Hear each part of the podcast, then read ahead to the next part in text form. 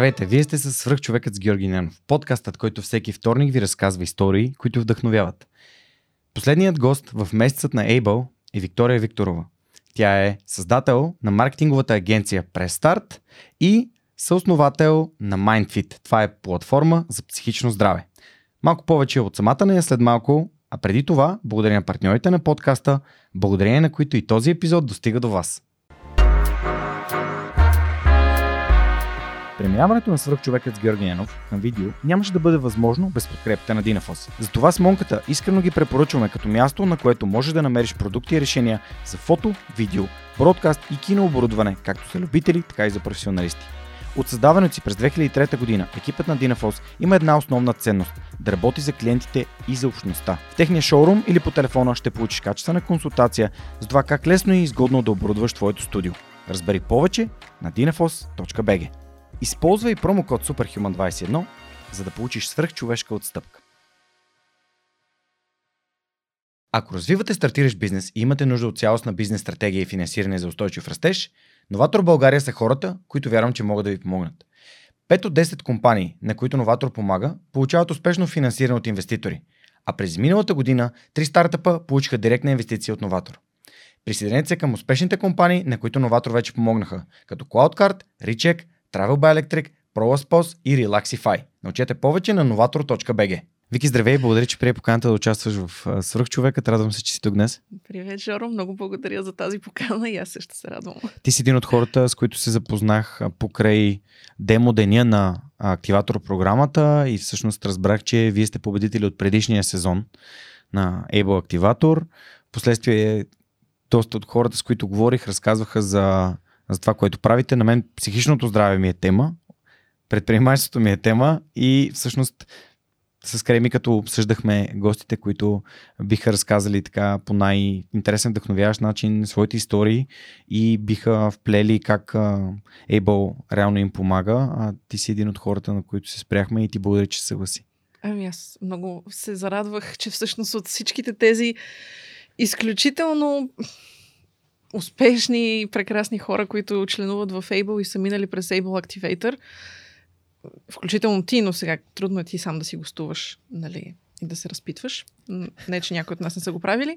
Та, съответно, много съм поласкана и за мен е абсолютна чест и изключител, изключителна победа в борбата ми с импостър синдрома, mm. че всъщност бях един от четиримата избрани да представят Able и най-вече Able Activator. Но разбира се, фокусът тук ще бъдеш ти, както и стандартния формат на свръхчовекът. Ще разкажеш за своя път до Able активатора и след него и самата общност на, на Able.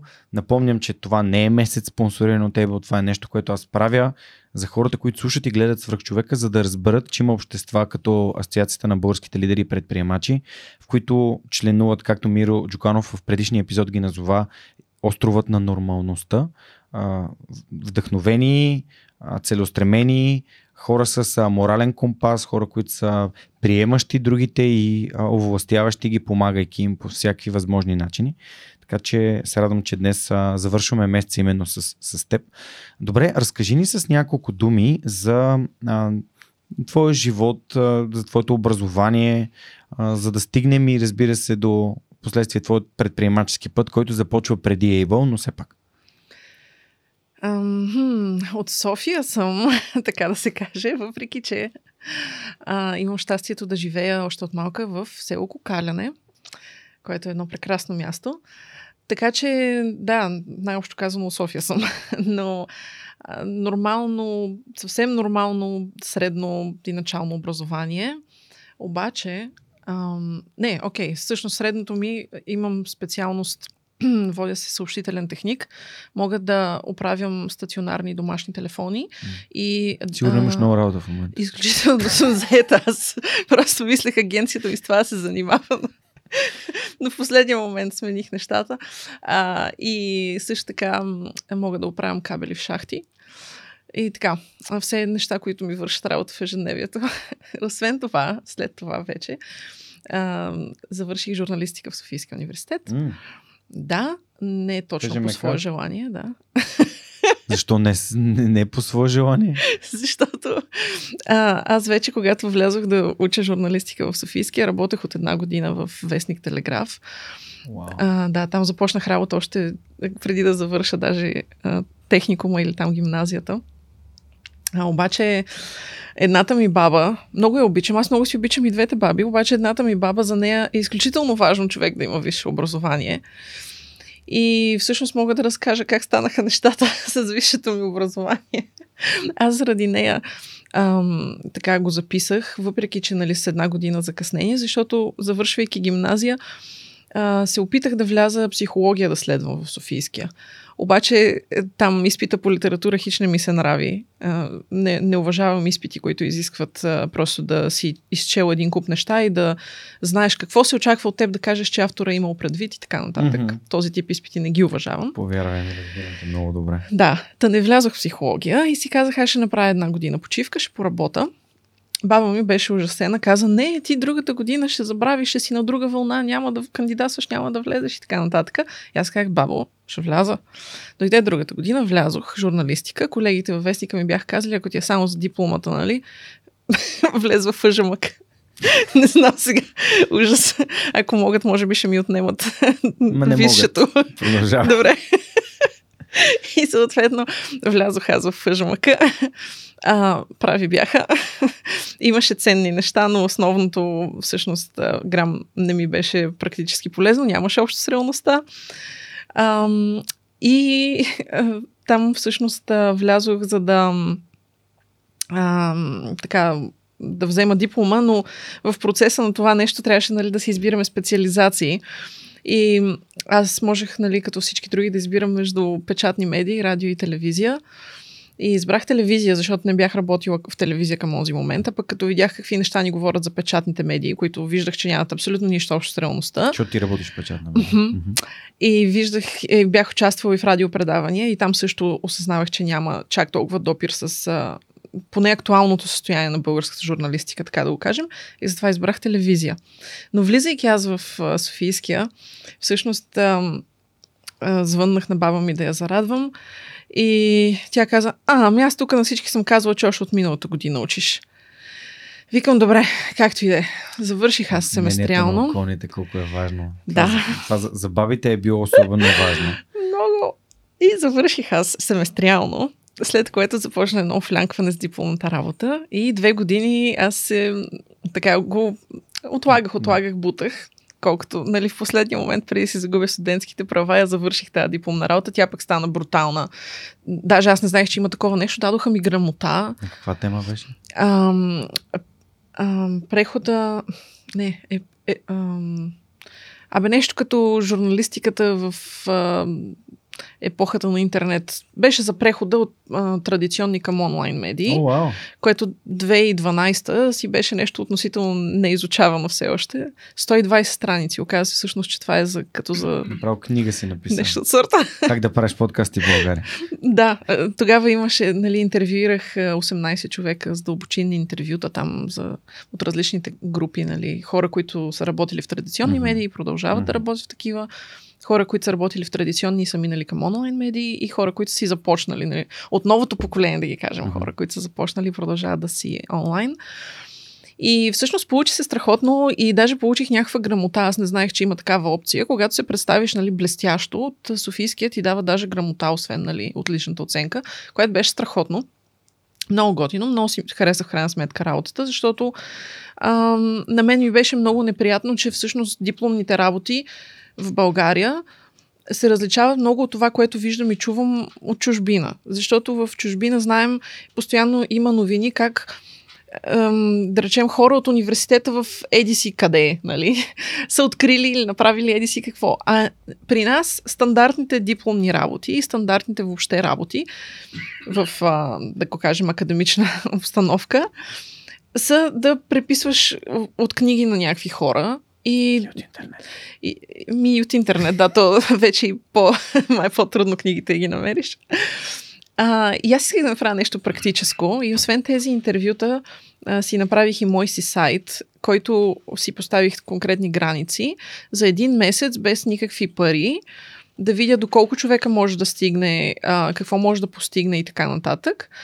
И имаше много добри резултати. И това беше моето доказателство, че благодарение на интернет вече не е нужно да си обвързан с някакви големи разпространители или с финанси и така нататък конкретни. А, така че чудесно се получи тази част. М.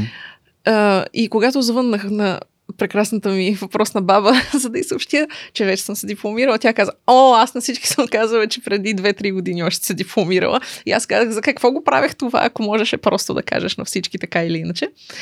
Така че това съм завършила. А, и мисля, че колкото и някои хора да си мислят, че съм напред с материала, аз се чувствам изостанала, защото чак сега, на 33 все още годишна възраст, на мен ми се учи адски много. И другата година, живот и здраве, ще запиша магистратура, а, която ще бъде а, свързана с психология. В Софийския, защото въпреки всичко вярвам в тази институция, просто не вярвам в ЖМК. А каква, каква психология в Софийския? А, Питам води се обща не да- психология. А, окей. Защото не да гледаш за организационна психология, има един курс след дипломна квалификация, само че Мгм. за поредна година го отлагат и... Не, води се обща психология на английски язик. Окей.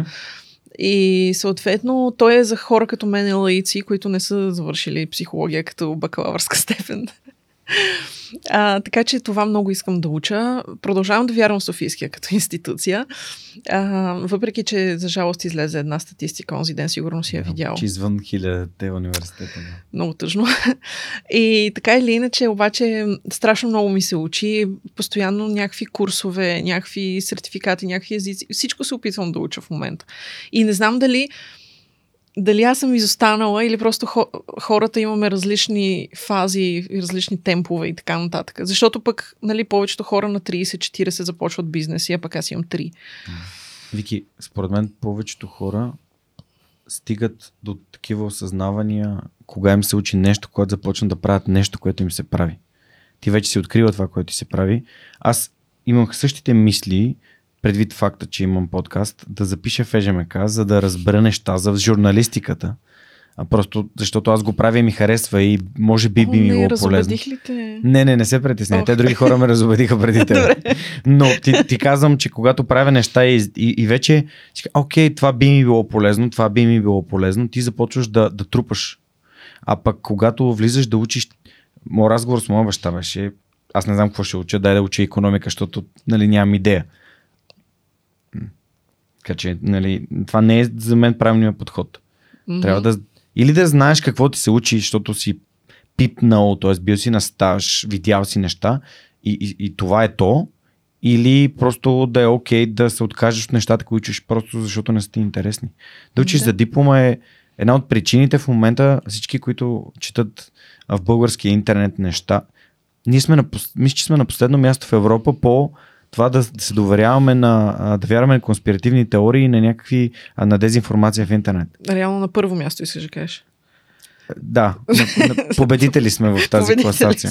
Което е абсурдно, гордост, защото аз познавам изключително много интелигентни и умни хора, които събират информация от всякакви източници, за да си създадат мнение, включително и дискутират. Нали, а не просто отваряш произволния сайт а, а, какво пише на стената.com и там пише, че а, Сорос е дал пари на някой, за да пръска а, с а, chemtrails и това значи е истина. Нали.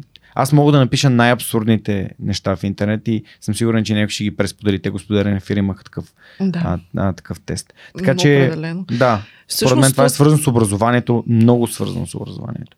Така е. И според мен винаги съм била застъпник на това да, да Абе така да го кажем, винаги съм смятала, че ще си остана в България. Мгм. В последните години не съм толкова убедена. Звучи ужасно, обаче точно този тип начин на мислене, което е масово в България, е способно да ме откаже.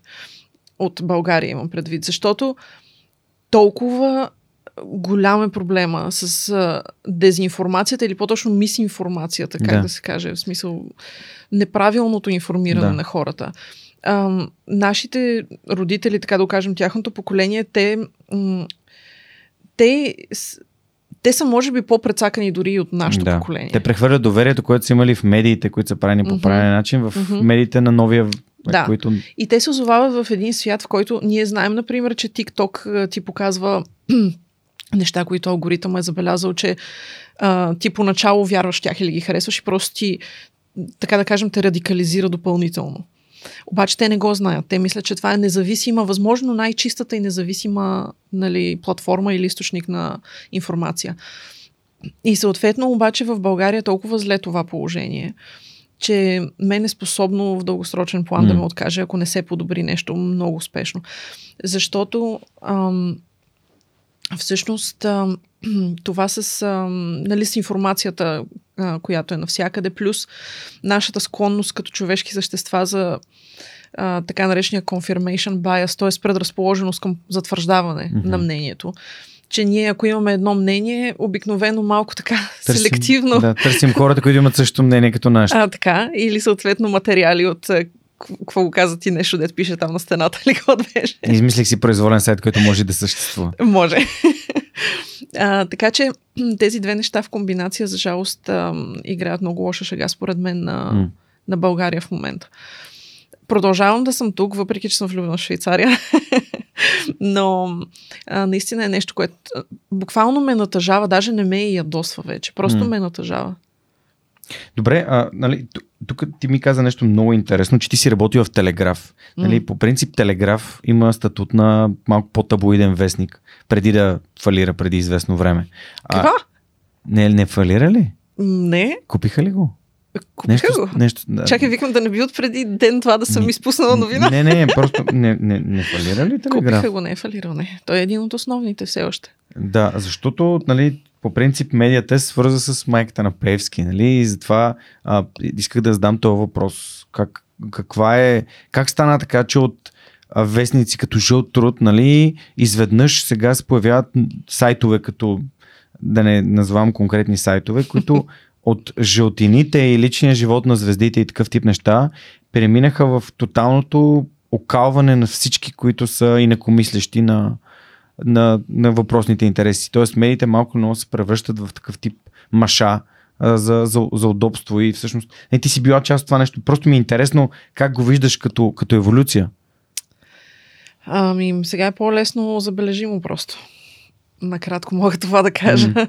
без да си да. навличам твърде много неприятности. Да, не, защото си била част от това нещо и все да. пак как попадна в този вестник? Интересно е. А, това може би всъщност е неочаквано през JobsBG. Никога не съм си намирал работа през JobsBG, нали? Поздравления. Ами, благодаря. Това беше единствения случай, но ми даде добър отскок в кариерата. А, всъщност, а, майка ми и баща ми имат магазин за хранителни стоки mm. и аз в тинейджърските си години, освен, че работех като кофичка от кисело мляко, за което може би ще стане по-нататък а, въпрос, а, дома а, работех в техния магазин и им помагах и там съответно има... Как се работи кофичка от кисело мляко? Ей, сега ще ти кажа. Okay, Защото те, тази, ами, тази работа ми е непонятна. Да, много е, много е ценно, че го работих. Да, разкажи за Та, Съответно, а, в а, магазина всеки ден идват а, вестници. Mm. И ние с баща ми а, много харесвахме Телеграф, защото информацията там е изключително така а, написана да се разбира от всеки. Много така по-съкратени са текстовете в сравнение с някои други вестници поднесено, изключително разбираемо, абе юзер-френдли, деца вика на съвременен език. И има цяла страница с вицове. И съответно, ние много харесахме, нали, чисто като читатели. А, и видях обява в а, JobsBG и и реших, че кандидатствам нищо, че пишеше, нали, завършващи студенти, че търсят или вече завършили студенти по журналистика. Викам, аз па ще се пробвам. Бях създател и главен редактор и всичко на училищния вестник на гимназията. Викам, какво пък ще пробвам? Коя е гимназията? А, професионална гимназия по телекомуникации. Супер, да, защото не казахме. Май, да. Освен за кабелите. Да, да. И всъщност ам, кандидатствах баща ми каза, ти луда ли си, как ще взема точно по тебе, нали, те, това е голям вестник, бла, бла. А, те пък взеха, че ме взеха. така ми започна всъщност а, така пътя, журналистическия, така да го кажем. Тогава още не бяха собственост на а, нали, хората, за които ти а, загадна току-що. Бяха на Блъскови а, тези медии. А, и съответно така, така започнах всъщност. И прекарах в медиите м- бих казала 5-6 години. Истината е, че все още до някъде съм в медиите. Понякога пиша като гост-автор а, материали в а, Капитал. Ох, в Капитал, извинявайте, в ме, а, ще кажа месенджер, менеджер. Чудесно. А, и на някои други места. Така че така се случи. Но не съм забравила за кофичката за кисело мляко, защото е много важно човек да знае. А, работех като промоутър тинейджърските си години. О. И всъщност една от кампаниите, по които имах щастие за да работя, беше като промоутър на Екобул пак за разделно а, събиране и изхвърляне на отпадъци. И аз бях облечена като кофичка от кисело мляко. А пък колегите ми бяха облечени като контейнери за разделно събиране на отпадъци. В едни големи макети бяхме. И така, като кофичка от кисело мляко разда, раздавах а, брошури. Добре, а след, след като завърши, по какъв начин се промени? Очевидно, писането ти е интересно още от училище. Mm-hmm. А по какъв начин се разви твоя живот? По какъв, как се появи предприемачеството? Очевидно, след като родителите имат магазин за хранителни стоки, това е било е, част от това, което ти си виждала като модел. Да, много се чудя винаги доколко това оказва влияние, но има много хора, между другото, около мен са собствени бизнеси или дори мои съдружници, чието родители всъщност не са mm. м- така с предприемачески наклонности, така че не съм убедена. Плюс това, аз още от детската градина, където ходих, има няма седмица, може би, не знам, имам проблем с а, а, някой да се разполага с Авторитети. времето ми, с, да, с авторитети. И съответно... Бунтарка от малко.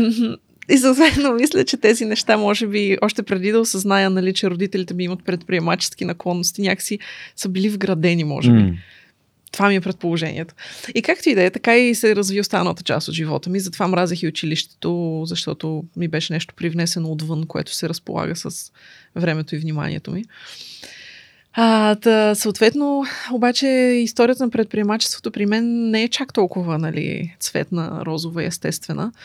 Може би си е естествена, но аз горе-долу в годините, в които бях в медиите, развих много тежка клинична депресия. Може ли да, да, да разкажеш да. по какъв начин се как, как го осъзнаваш и как, с какво го свързваш, какво може да, да, да защото развих, нали, ти, ти се изразяваш абсолютно правилно, просто ми се иска ако някой се намира в подобно състояние, защото mm-hmm. наскоро с нея си говорихме за това, че понякога попадаш в такива депресивни периоди. Аз също съм попадал в такива, когато бях в Германия преди да тръгна да се превирам насам. А, първо беше зимата, второ бях самотен, трето правих неща, които не ми харесват и то започва да те дълбае, защото ти защото така работи психиката. Ако можеш да разкажеш малко повече. Разбира се. Аз тогава бях всъщност на 19 mm. и в България 2007, 2008 и така нататък. Още не се говореше особено много по тия теми. А, не знаех точно какво ми се случва. Бях сгодена за прекрасен човек. А, с когото сега сме разведени, но се обичаме до ден днешен все още и аз много си оценя и така нататък. Прекрасни отношения сме.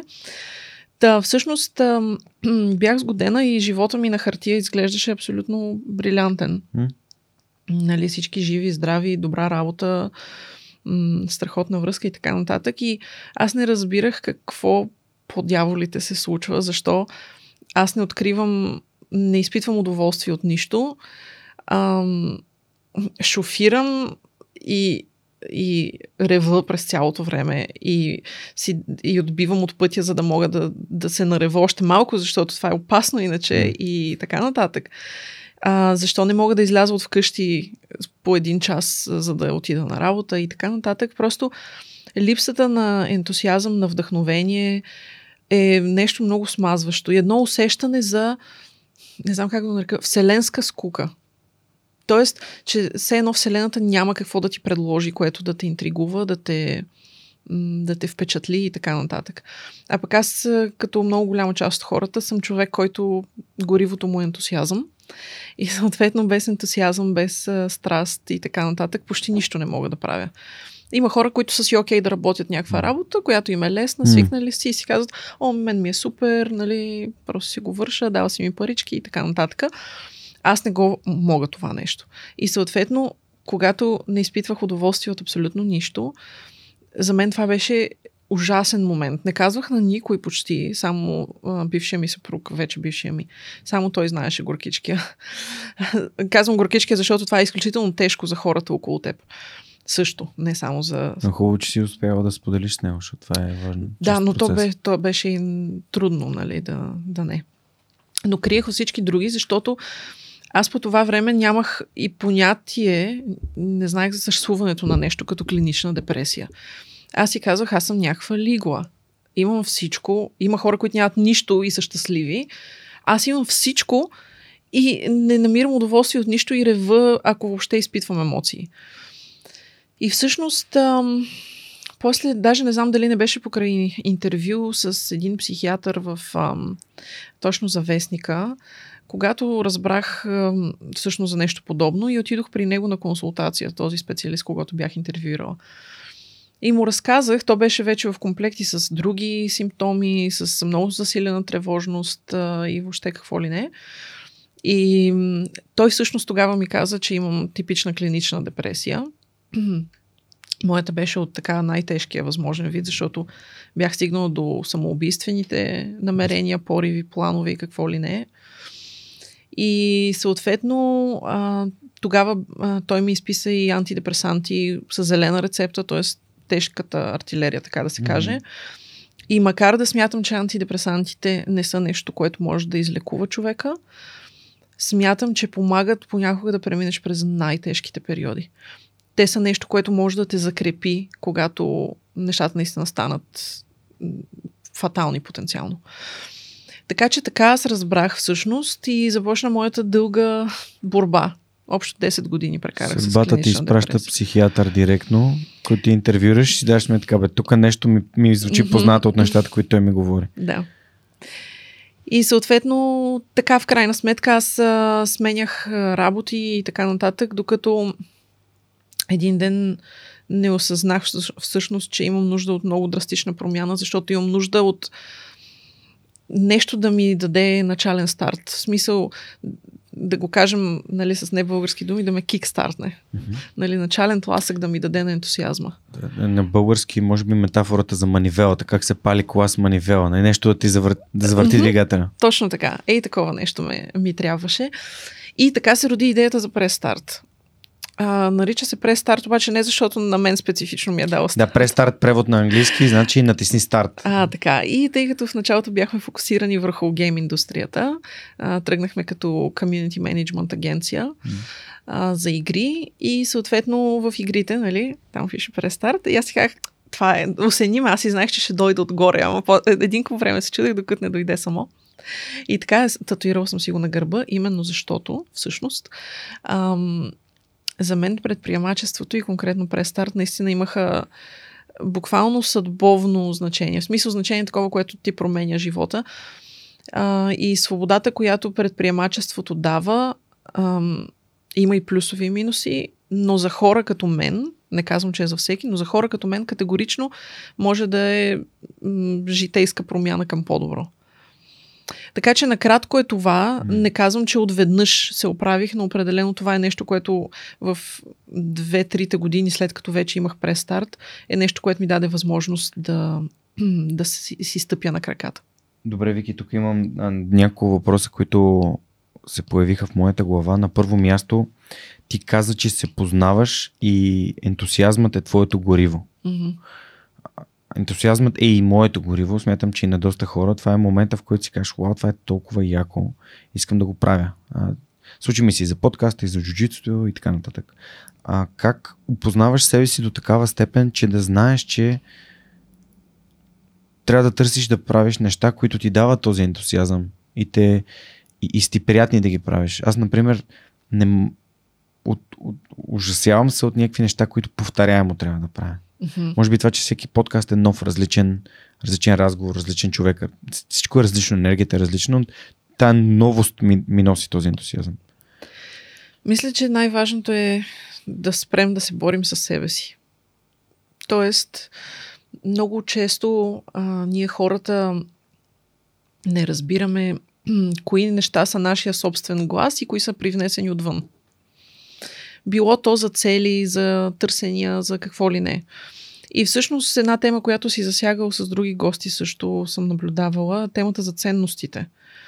Изключително важна тема. Адски малко хора знаят как да установят какви са им а, основните ценности. И за мен това беше голям проблем, защото си давах сметка, че аз каквито и цели да си поставя, те са изключително повърхностни и някакси не ми носи удовлетворение дори да ги изпълня. По-късно вече установих, че всъщност целите ми не са били в унисон с ценностите ми. И когато се замислих какви са ми ценностите, аз не знаех. А бях вече, меко казано, на теория за реал човек. И започнах да, да събирам от себе си, че дори от околните информация за собствените си ценности. И смятам, че това е много, много важно нещо, което хората да правят. Ам, и всеки трябва да знае какви са му ценностите, без да ги съди добри ли са, лоши ли са, има ли по-хубави и така нататък. Просто да разбере какво за него е важно. Иска или не иска, това е, нали? И тук има няколко начина аз по трудния начин, така да се каже, нали, с, преминайки през тези неща, осъзнах, че свободата за мен е изключително важна ценност. И то не е свободата в смисъл да, да не съм обвързана. Аз винаги съм била във връзки, дългосрочни връзки, а по-скоро свободата какво да правя с времето си, с живота си, с посоката си и така нататък. С изборите си. И си дадох сметка, че за мен тази ценност е наистина изключително в корена той като ми каза за мразих училище, защото трябваше ми каза да правя някакви неща, дето аз не искам да ги правя. Припознавам се на 200%, на 200% във всяка една твоя дума за свободата като ценност, като висша ценност. Мен ми стои най-високо от всичко. Да, и на мен. И съответно в последствие си дадох сметка всъщност, че ам, а, семейството, например, любовта, обичта в смисъл на този тип, а, нали, добрите отношения за мен са също изключително важни. Приноса да допринасяш за околните. Това ми е също на пиедестал. Защото дали е, аз вече споменах много набързо моя импостър синдром, т.е. аз а, имам обратното на как да кажа, на самовлюбеността. Да. Винаги смятам, на нарцисизма. че обратното на нарцисизма. Да. Което пак не е хубаво. Нищо в крайности не е хубаво, да. нали? Със сигурност. Е, не опиме научи на това. Много е яко. Mm-hmm. Да гледаш на живота като спектър, а не като on и off. Като О, едно да. и нула, като да и не, като това или това. Като бяло и като черно. Да. За да го иллюстрирам малко. Това значи, че между това да си абсолютно самовлюбен и това да м- изобщо да не ти един вид да няма, сякаш да тотално да нямаш значение сам за себе си. Има един такъв спектър, в който ти можеш да се движиш и да го, да го модулираш. В каква е ситуация, колко точно си уверен и в каква ситуация, колко точно си отстъпчив. Точно така. И всъщност то до голяма степен това е свързано и с емоционалната интелигентност и зрялост. И бих казала, че това мое усещане, че не съм постигнала нищо особено mm. или че всъщност на магия съм минавала до сега през живота и всеки момент ще ме разобличат, че всъщност аз нищо не знам и нищо не мога. Тези усещания а, се боря с тях, но един от начините, през, чрез които съм се борила до момента е именно да помагам на всички възможно най-много. И съответно това, нали, някакси все едно ми... Ам, а, ми дава позволението да дишам въздуха, който дишам, едва ли не, нали, да правя добро. И сега с времето се научавам, че всъщност това въобще не е необходимо, а, нали, т.е. няма нужда човек да го прави заради такива нужди или убеждения. То наистина изцяло, е прекрасно. Смисъл да кажем изцяло. Точно Само така. за такива. Смисъл. Да, именно. Наистина е прекрасно и човек трябва да го прави, защото м- просто носи удовлетворение да знаеш, че нали, доприн... даваш своя принос за света. Но не. То до някъде става като. Отива в другата крайност на нарцисизма. В смисъл, той е много смесено. Нищо, че изглеждат като полярни, нали, ам, обратни, как да кажа, точки. Не, двата края на спектъра. Да. И всъщност, изучавайки а, своите ценности, бях, а, бях много по-способна да си дам сметка какво искам. Включително в... А, после ще кажа, нали, книгата, която ми е помогнала адски много за тези неща. но там има всъщност методи, инструменти, как човек да разбере какви са му ценностите изключително важно нещо, защото ние си мислим как, например, ценност ни е да завършим образованието си, да се оженим, да имаме деца, да имаме кариера или каквото и да е, без да си даваме сметка, че всъщност тези неща може би са ни привнесени отвънка. В смисъл, ние всъщност не искаме да сме юрист, да речем. Или не искаме да имаме къща, искаме просто да, да. да живеем, да пътуваме и да бъдем да, някъде другаде. Абсолютно. Абсолютно се припознавам във всичко, което каза а, и в приноса ни подкаста е именно олицетворение на това. Въпросът в моята глава към теб беше а, когато погледнеш бизнесите си и си дадеш сметка за кого го правя, и това обикновено отговаря на въпроса имаш ли принос в ценностите си. Защото нали, през старт ти каза, нали, ам, агенция свързана с общността, т.е. да го правиш за общността. Да. Mindfit е платформа за психично здраве. Нали, mm-hmm. Това не е а, нали, не, го, не, не е за себе си, това е за не, нещо за другите. Свърх човека е същото. Нали, начин по който да помогна на другите, които слушат разговора с теб и си казват, аз съм се чувствал така, аз имам същите въпроси, аз имам същите ценности и така. Така че... Ам... Свърх човека има рожден ден на 1 август? На 2. Втори? Да, на 2 август. А... Това е деня, в който пуснахме първи епизод. Реално идеята възникна на 16 юни. Mm-hmm. Много бързо задействахме нещата. Да, и моята идея за престарт възникна през юни. Mm. И рождения ден на престарт е на 1 или 2 август. Трябва да видя 2016. Ето. 2016, значи са абсолютно... Абсолютно са набори. Да, набори са. От рочетата ни. Да. А, да, моят ментор Христо Нейчев, а той ми е гостувал в 223 епизод, а, ми беше разказал за една много интересна а, концепция, Positive Intelligence на Ширзад Камин, не знам дали ти е попадала. Не Там вътре има един тест, в който а, идентифицираш твоите а, саботьори, mm-hmm. нещата, които те саботират. И те са свързани с ценностите малко или много, да. защото когато си говорим за ценности, ние си казваме кое за нас е много важно, обаче това е единия също така край на спектъра. Mm-hmm. И в другия край на спектъра този, това нещо да имаш принос, обикновено те поставя в ситуация, в която ти си на последно място в живота си. Да. И този саботьор се нарича плизър, т.е. Mm-hmm. да угодиш на всички. И, и то е супер, защото много те храни. Си кажеш, гледай колко съм полезен. Хората ми пишат, благодарят ми и така нататък. Обаче от друга страна, ти си гладен. Mm-hmm. Не, не можеш да платиш сметките. Yeah. И така нататък, и така нататък. И, и, и, и всеки си кажеш, аз не заслужавам нищо добро и аз затова давам, защото не заслужавам. И тук веднага казвам и за а, на, на тази книга, която изключително ми помогна. Um, Give and Take на, а, на Адам, Адам Грант която той разказваше за най-успешните хора, всъщност не са тези, които самопожертвователно дават mm-hmm. всичко от себе си, ами тези, които имат, искат, когато нали, им, им трябва и задържат за себе си неща, които са им важни, за да могат да правят повече добрини. Тоест да имат по-голям принос, когато си спокоен. Точно. А аз го виждам свърх човек. От 4 години съм се прибрал, две години ми трябваха за да това нещо, за да може да, ми, да ме успокои финансово.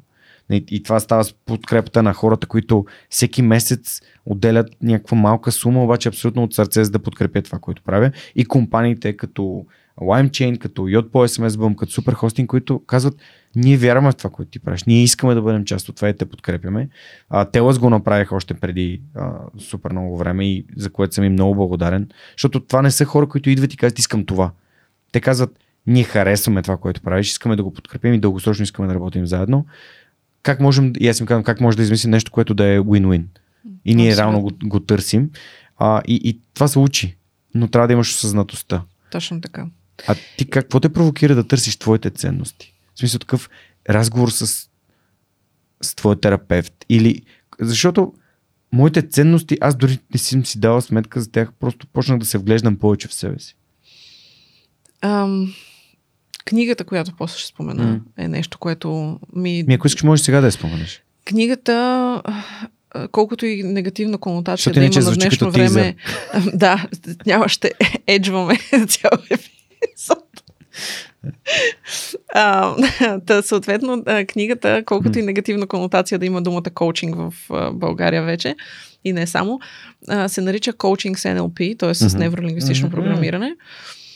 А, и за разлика от повечето други книги, а, свързани с, да го кажем, личностно развитие, макар че малко широко понятие в случая, а, в нея има изключително много конкретика, mm. изключително много ам, инструменти.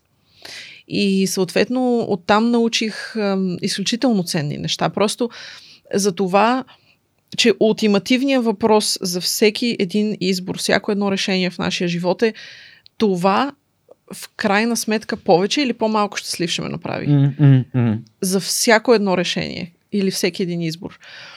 А, такива неща, плюс конкретни инструменти, как да разберем а, кои са нашите ценности, защо имаме проблем да си измислим цели, към които да се стремим дългосрочно и така нататък.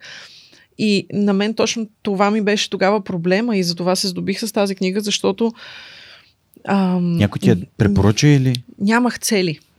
Ама някой ти препоръча тази конкретна книга? Не, или? а, видях я просто в една книжарница. Аз като Съдбата те извика. Да, май-май.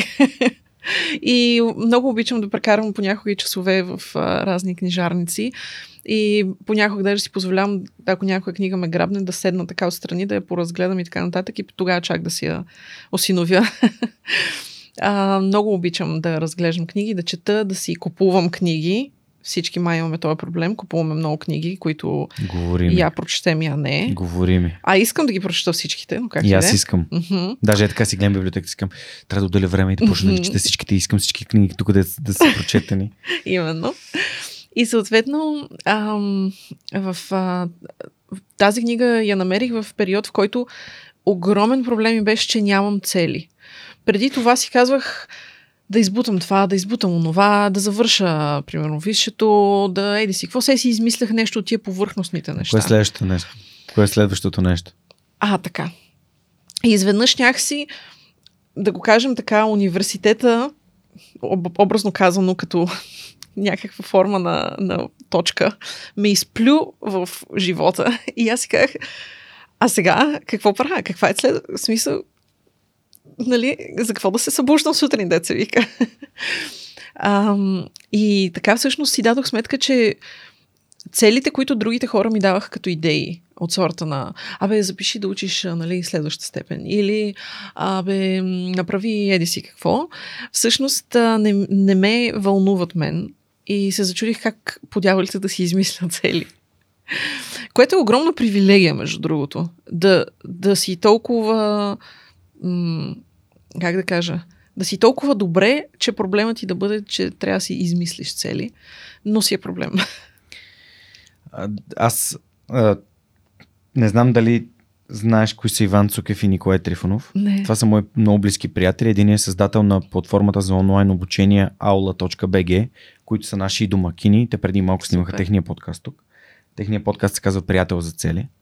А, Ники Трифонов е менеджер в VMware, съосновател на една голяма IT компания, която в момента а, работи в, в VMware. И двамата написаха една книга, защото те са създатели на системата Приятел за цели, която се казва Четирите ключа за постигане на цели. Мгм. Това е тяхната собствена методология за изграждане на, първо за определене на цели, което започва от ценности а, и след това нали, цялата им система е свързана с определене на дългосрочни цели, тримесечни цели и седмични стъпки. Тоест, какво правиш всяка седмица, за да се доближиш до твоята тримесечна цел. Да.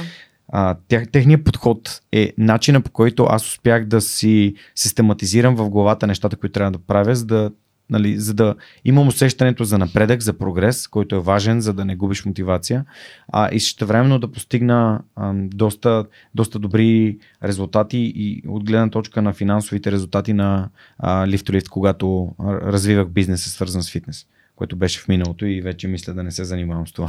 Но Не, а, е, защото тук добре си излязъл. а, да, тук, а, тук съм в. А... да, но, но всъщност а, причината да ходя на фитнес и да се занимавам с фитнес е, че на мен много високо в, в, ам, в идентичността ми е да съм здрав. И да се Мгм. грижа за това да съм здрав. Супер. И затова всеки ден, почти всеки ден започва тренировка. Аз преди да дойда тук съм, съм бил вече, тренирал съм и така. А, и, и изключително много препоръчвам, ако знам, че хората са чували доста пъти да говоря за това, а, ти не знам дали си в бъди програмата на Able. Не. Идеята беше да тази книга да я разпространим пред, през хората, защото тя е ще се приятел за цели, защото когато имаш някой, за кого, с когото си обсъждаш целите, много по-лесно ти си Абсолютно. отговорен към някого, към някой, който е важен за теб, т.е. някой близък, който има подобни, а, подобен, подобна комуникация, подобни неща в живота си, но в различни сфери и, и, и ти можеш да му бъдеш огледал и да му помагаш той да си прави неговите, ти да правиш твоите, което също така усилва и, и самия ефект, така че задължително Абсолютно. а, я Ще се препоръчвам. здобия Ето ще ти я ждам да, да разгледаш. Благодаря А, ти. Ще, няма да ти я взимам, обещавам, Аз ще но ти- аз ще си я ще ти- снимам след а, епизода. Ще, ще, ще ти уредим копия. А, добре. Подписано ли? Ще ти, ще, ми ще ти подпишем как. Целите са Супер. много важни и, и е важно, когато ам, човек си, нали, си определя в главата цели, да има някакъв план как да ги, да ги, да ги следва. Защото подозирам, че това, за което ти казваш е къде искам да стигна след някакво време, къде искам да бъда, Да си го снимам после. да, а не какво да правя сега. Защото Да. какво да правя сега е неминуемо нали, тук пред нас. Примерно, моята цел за подкаста, започвайки го, беше минимум да направя 999 епизода. Нали? а, и, и, и сега просто следващ, следващото ми действие е всеки вторник нов епизод. Всеки вторник нов епизод. И ето ме тук на една трета от пътя до Супер. 999 епизод. Ами той е много хубава посоката за изпълняване на целите, която пак и в тази книга, която аз споменах е описана. Може би и тук тези прекрасни хора са я описали. Но всъщност ти като имаш далечната цел, ам, обикновено хората тръгват, нали, сега където се намираш, нали, почваш да мислиш как да стигнеш там. А тръгвайки наобратно, Мгм. представяйки си, окей, аз за да съм там, поставяш Да. се в нали, тая позиция и започваш да мислиш какво, какво Да, съм е направил случило. да, момента преди това, нали, и така нататък, също е много полезно. И така де, съответно, аз с моите проблеми с целите, в крайна сметка установих какво е важно за мен и така нататък. И сега съм си набелязала адски много неща, които искам те първа да правя и да се случват. А, но дори да нямам цели, все още имам периоди, в които нямам нещо конкретно, но стигнах до момента, в който абе, май звучи тъпо, обаче се наслаждавам на настоящето. В смисъл, че звучи клиширано, може би. Тоест, имам способността... Че аз го повтарям всяка седмица. А, добре. Че живее живота на мечтите си, тук срещайки се с готини хора. А. Ходя, обядвам с различни хора, говорим си, канят ме на събития, срещам се с нови хора, хора, които слушат подкаста или пък Мгм. те първа разбират. Просто някакси седно съм свободен да живея живота си. И, и това Да. е за, за мен, нали, спокойствието. Абсолютно. Точно. И всеки ден, когато отида на разходка, аз обожавам да ходя на разходки в М. околността, там където живея. И, и, и се чувствам, ме, не знам, много е странно. Просто заставам и се оглеждам и тая природа, и тая тишина, и някакси искам да го попия цялото това нещо. И се научих напоследък вече да не просто да ценя малките неща, ами да ценя буквално настоящето. И така че целите са ми много важни, но и способността да се наслаждавам вече на просто на настоящето е минимум също толкова важна за психичното здраве. Разкажи ми за това как а, всъщност през старт а, инициира твоя така предприемачески път. Какво се случи, какви са процесите, през които премина, трудности, неща, които си научила, защото да си предприемач не е, не е лесно. Едно от най-трудните неща и съдейки по това, че споделяме а, това с а, да, да допринесем за останалите, е как един такъв човек успява да да определи стойността на своята работа, да поиска пари за това, да продава успешно и уверено това, което прави. А, много по-добре успявам да продавам и на по-реалистична цена услугите на другите хора. Говори ми. Знаеш колко, колко такива книги съм продал с а, този пич, който тук що направих. Просто защото го вярвам това. Че тия хора са прекрасни и си заслужава. Да. А, за щастие, аз от самото начало на престарт а, си тръгнах с готов екип, който бях а, събрала хора, които съм, с които съм работила по други направления и така нататък. И някои от които вече са ми съдружници, защото с времето им дадох дял от а, фирмата, от дружеството, така да го кажем. Ам, но всъщност ам, определено предприемаческия път въобще не е цветя и рози. Определено дава свобода, но и отнема много неща, разбира се, mm-hmm. като всичко. И аз тръгнах с една концепция в един, както споменах, доста тъмен мой епизод. А, си казах, м- че всъщност аз трябва да измисля нещо, което да, да ми рестартира тези... Те до някъде са и чисто биохимични даже нали, процеси, заради които mm. изпадаме в депресия. Определени центрове на мозъка дори не, нали, не светват, когато трябва. И така нататък. Та всъщност аз се буквално седнах и започнах в един като тефтер беше май скицник, даже не знам, а, да си разписвам концепцията. Какво ми харесва, какво, а, смятам, че, в какво смятам, че ме бива и така нататък. Игрите са нещо, което продължаваше да ми харесва, но тогава, особено в Ти годините... си геймър, нали? Да. О, много яко. Сега ще питам някакви неща. Добре. но особено в годините ми на депресия, игрите бяха до някъде и бягство, ескейпизъм. И това беше нещо, което мога да кажа, че да, то ми е вредяло, защото ме е държало на страна от това да реализирам нещо по-рано, например, или нещо такова, но в същото време е и нещо, което ме е и крепяло, защото те носят удоволствие малко или много. И наистина ти дават възможност да, да избягаш от собствената си реалност, когато тя не те удовлетворява.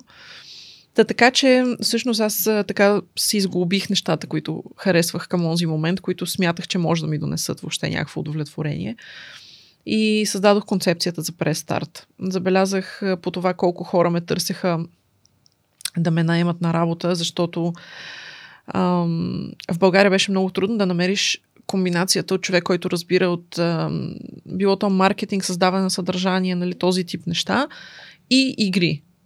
Тази комбинация беше много трудна за намиране и аз получавах много оферти за работа, и по това време аз си имах работа и съответно им не, не ги отказвах. И в един момент си казах, аз защо им отказвам, а не взема да обуча някакви хора и да го вършим като услуга. И така и стана.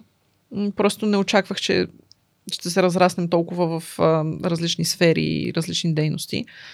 Ние по-настоящем създаваме мобилни приложения с добавена реалност, а, създаваме цели а, онлайн платформи и какво ли не. Отделно от това, нали, напоследък най- най-често пиша маркетинг стратегии, което е чудесна, между другото, работа и много ми харесва. Аз имам някаква графомания, или се казва това, дето сега ще пишеш, пишеш, пишеш. Не съм написала нито една книга. Ама написане. а, така. Та, така де. И всъщност нямах, нямах понятие реално как стават нещата. Mm. Имах една приятелка, която имаше дизайн студио, мисля, че и беше бизнеса, както и де. И аз си казах, ма чакай, бизнеса е твой. И тя, да, с една съдружничка, нали, двете го правим. И аз, имаш своя фирма. Е, и тя, да, и аз, ама как така, ама то това, това ми изглеждаше като нещо космическо. Нали? Майка ми и баща ми, а, те също нали, са предприемачи, както стана дума. Винаги са си имали а, магазин за хранителни стоки и така нататък. Но а, това всъщност да управляваш а, и да имаш фирма, която се занимава с някакви дигитални услуги. Не знам, нещо ми се струваше изключително голямо предизвикателство и така нататък. И всъщност, когато се зарових как стават нещата, открих, нали, стъпка по стъпка. То си теб човек те е вдъхновил. Да. И си разбрала, че е възможно през човек. Да, абсолютно. Много яко валидираш и ти можеш тук. да. Що, абсолютно. Благодаря ти, Вики. Ам, и съответно, а, така разбрах, ам, нали, че е съвсем възможно и постижимо. Едно от нещата, които харесвам на България е, че тук предприемачеството е лесно. Чисто от към ам, отваряне на фирма, например, на дружество. Това е лесно. Затварянето е малко по-трудно, но пожелавам на всичките ни зрители и слушатели да не им се налага да затварят. Но отварянето на бизнес в България е лесно. Плюс ам, има адски много хора, които са склонни да помагат и да бъдат ментори. А това е безумно важно. Безумно. А, ти мисля, че също сега ще бъдеш ментор в Ментор да Янг, ако не се лъжа? Не, в Ментор да Янг не съм се записал, защото не просто нямам време, но мисля да участвам в а, първия уикенд на Да. новия активатор да Супер. фасилитирам А, уикенд. така. Ам, ами аз а, сега за втори сезон ще бъда в Ментор да Янг. Да. Алекс Гадаринянов трябва да го поканя, може би да свърши и този ментор да Янг. А, да, е страхотен. Алекс е страхотен, между Да. другото. Той беше от, на, от моя активатор. О, вау. Да. А, да, верно. Той ги каза, че е ментор изобщо на Алекс. Това е супер. да. Записвам си да, да го обсъдя с него и да го поканя. Той да го, раз, да, той го разрасна брутално много и страшно добре го направи. Той имаше, със сигурност го покани, защото той имаше изключително м- м- преобръщащо живота, така, изживяване или по-точно период на пътуване извън България. Мисля, че по-миналата година нещо Мгм. такова. Той дойде на джуджицу, между другото, сега лятото. М. Беше много яко. Но, да, но той ще има много интересни неща за разказване, определено. Та съответно, а, исках да кажа за това, че в България има адски много хора, които могат да бъдат ментори. И има и много хора, които не знаят, че могат да бъдат ментори. Повечето от нас си мислят, че това да си ментор означава, че трябва да, примерно, да си някакъв а, хипербогат или човек с 50 дипломи или няма значение какво. Но ти спомена нещо много по-ра- по-важно, по-рано, Мгм. това изречение пое собствен курс на развитие. съответно ти спомена нещо много важно по-рано, което е всъщност, че за да допринесеш за един човек и за неговата, неговото развитие, не е необходимо обязателно да си гений, да речем. Всъщност, това просто да имаш срещу себе си човек, с когото да изговориш нещата, който дори само да ти задава въпроси, особено ако са правилните въпроси, но дори само ти задава въпроси, това е предостатъчно. Защото ние имаме някакви неща, които ни се въртят в главата, но не са структурирани, не са оформени и така нататък. Мгм. И всъщност да ги изброиш, да ги структурираш, да ги изговориш с някой, автоматично променя брутално много. Абсолютно съм съгласен с теб. И така че а, в България е лесно това с започването на бизнес. Връщам се пак на темата, нали, за как го стартирах. Ам, аз а, си отворих тогава фирмата, имах подкрепата на хора около себе си, които станаха част от екипа ми. Имах си готови клиенти, всъщност това са нали, компаниите и хората и екипите, на които бях отказвала работа преди това. Така че някакси нещата се напаснаха и така стартирахме. Аз междувременно продължавах да работя все така като маркетинг менеджер в един тогава стартъп. Quark XR се нарича по настоящем. Ам, основателя на Quark Краси продължава до ден днешен много да, така да, да жене успехи в чужбина най-вече. Много интересни неща прави. А, и аз продължавам да имам дял, така че Да определено продължава така да успява. подкрепям го. а, А как и, се казваха Quark преди? Им... а, най- в началото се казваха Into Game. А, с виртуална реалност се занимава Окей. компанията. Мгм. И по-точно инфраструктура за виртуална реалност. Интересно е. Добър use case за 5G, които когато навлязо, когато дойдоха въобще телекомите нямаха идея какво подявалите да правят с тази технология, защото Мгм. 4G-то ни е достатъчно реално. Та така де, а, тогава продължавах да си работя там. Може да пусна на шега? Еми, значи те тогава телекомите измислиха да продават а, ща, шапки от стереопор и кофи, за да може хората да се пазят от 5G. Да, това, това е тяхна конспирация. Прочета го в интернет, с това му вярвам. Моля да продължи. Така се прави, така се прави, както знаем. А, така, да, всъщност аз продължах да си работя, но а, определено видях, че има Мегдан за това, което бях започнала да правя. И и всъщност, да, то, това е. Няма какво повече, нали? Смисъл, трудно е, да, но може би това да спомена пак. Много е трудно, много е несигурно. Ам, има така удовлетворяващо е, обаче същото време понякога, като те удари тревожността в три през нощта, си казваш, абе аз какво правя? Всъщност тия хора им зависи в момента, ще имат ли какво да ядат, ще имат ли с какво си платят найма и така нататък им зависи от мене. Това са хората, с които работят. Работят с теб. На които плащаш заплати, нали, и така нататък. И си казвам, бе, коя съм аз, нали, че тия хора ще зависят от мене, какво, какво по дяволите правя, нали. А, и като е сутринта, нали, пак те такова завлича деня и ос- осъзнаваш, че всъщност нещата си имат начин за случване. И така, да, а, доста е, доста е, доста е готино и полезно, но не е за всеки. Човек трябва наистина да е изключително адаптивен, да е готов понякога буквално да, да се зарови в кредити, зависи какъв е бизнес Да и така нататък. риск. Да поеме риск. Защото може да, не, може да не са кредити, може да го правиш докато подкаста започна, докато аз ходех на работа и това ми Мгм. намаляше, намаляше риска, защото Да. аз а, получавах заплата, обаче също времено инвестирах и време в друго. Мгм. А, при мен риска беше да ходя в 6 часа сутринта на работа, за да може да свършвам по-рано, да правя интервюта през деня или по обяд или там, когато е. Мгм. А, и всички тези неща ам, са един от начините. Но ако бях започнал all-in, с, да вляза с двата крака, може би може би по-бързо ще се случат нещата. Може би пък ще съм се отказал. Не се... Затова всеки си има собствен път. Точно така. А, а И само, Да. да. извинявай да не забравя нещо много важно. Ам, важно е в предприемачеството да имаш трезва оценка. Защото А как е придобиваш тази трезва оценка?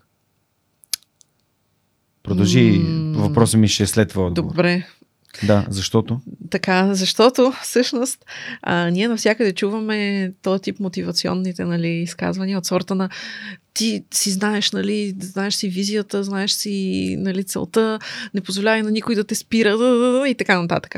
Всъщност е много важно да знаеш кога да спреш. Тоест, на английски израза е to cut your losses. Тоест, а, да си кажеш, да си дадеш трезва преценка, че това нещо, някое нещо, може би всъщност наистина няма да прокопса, така да го кажем, Да. няма да успее.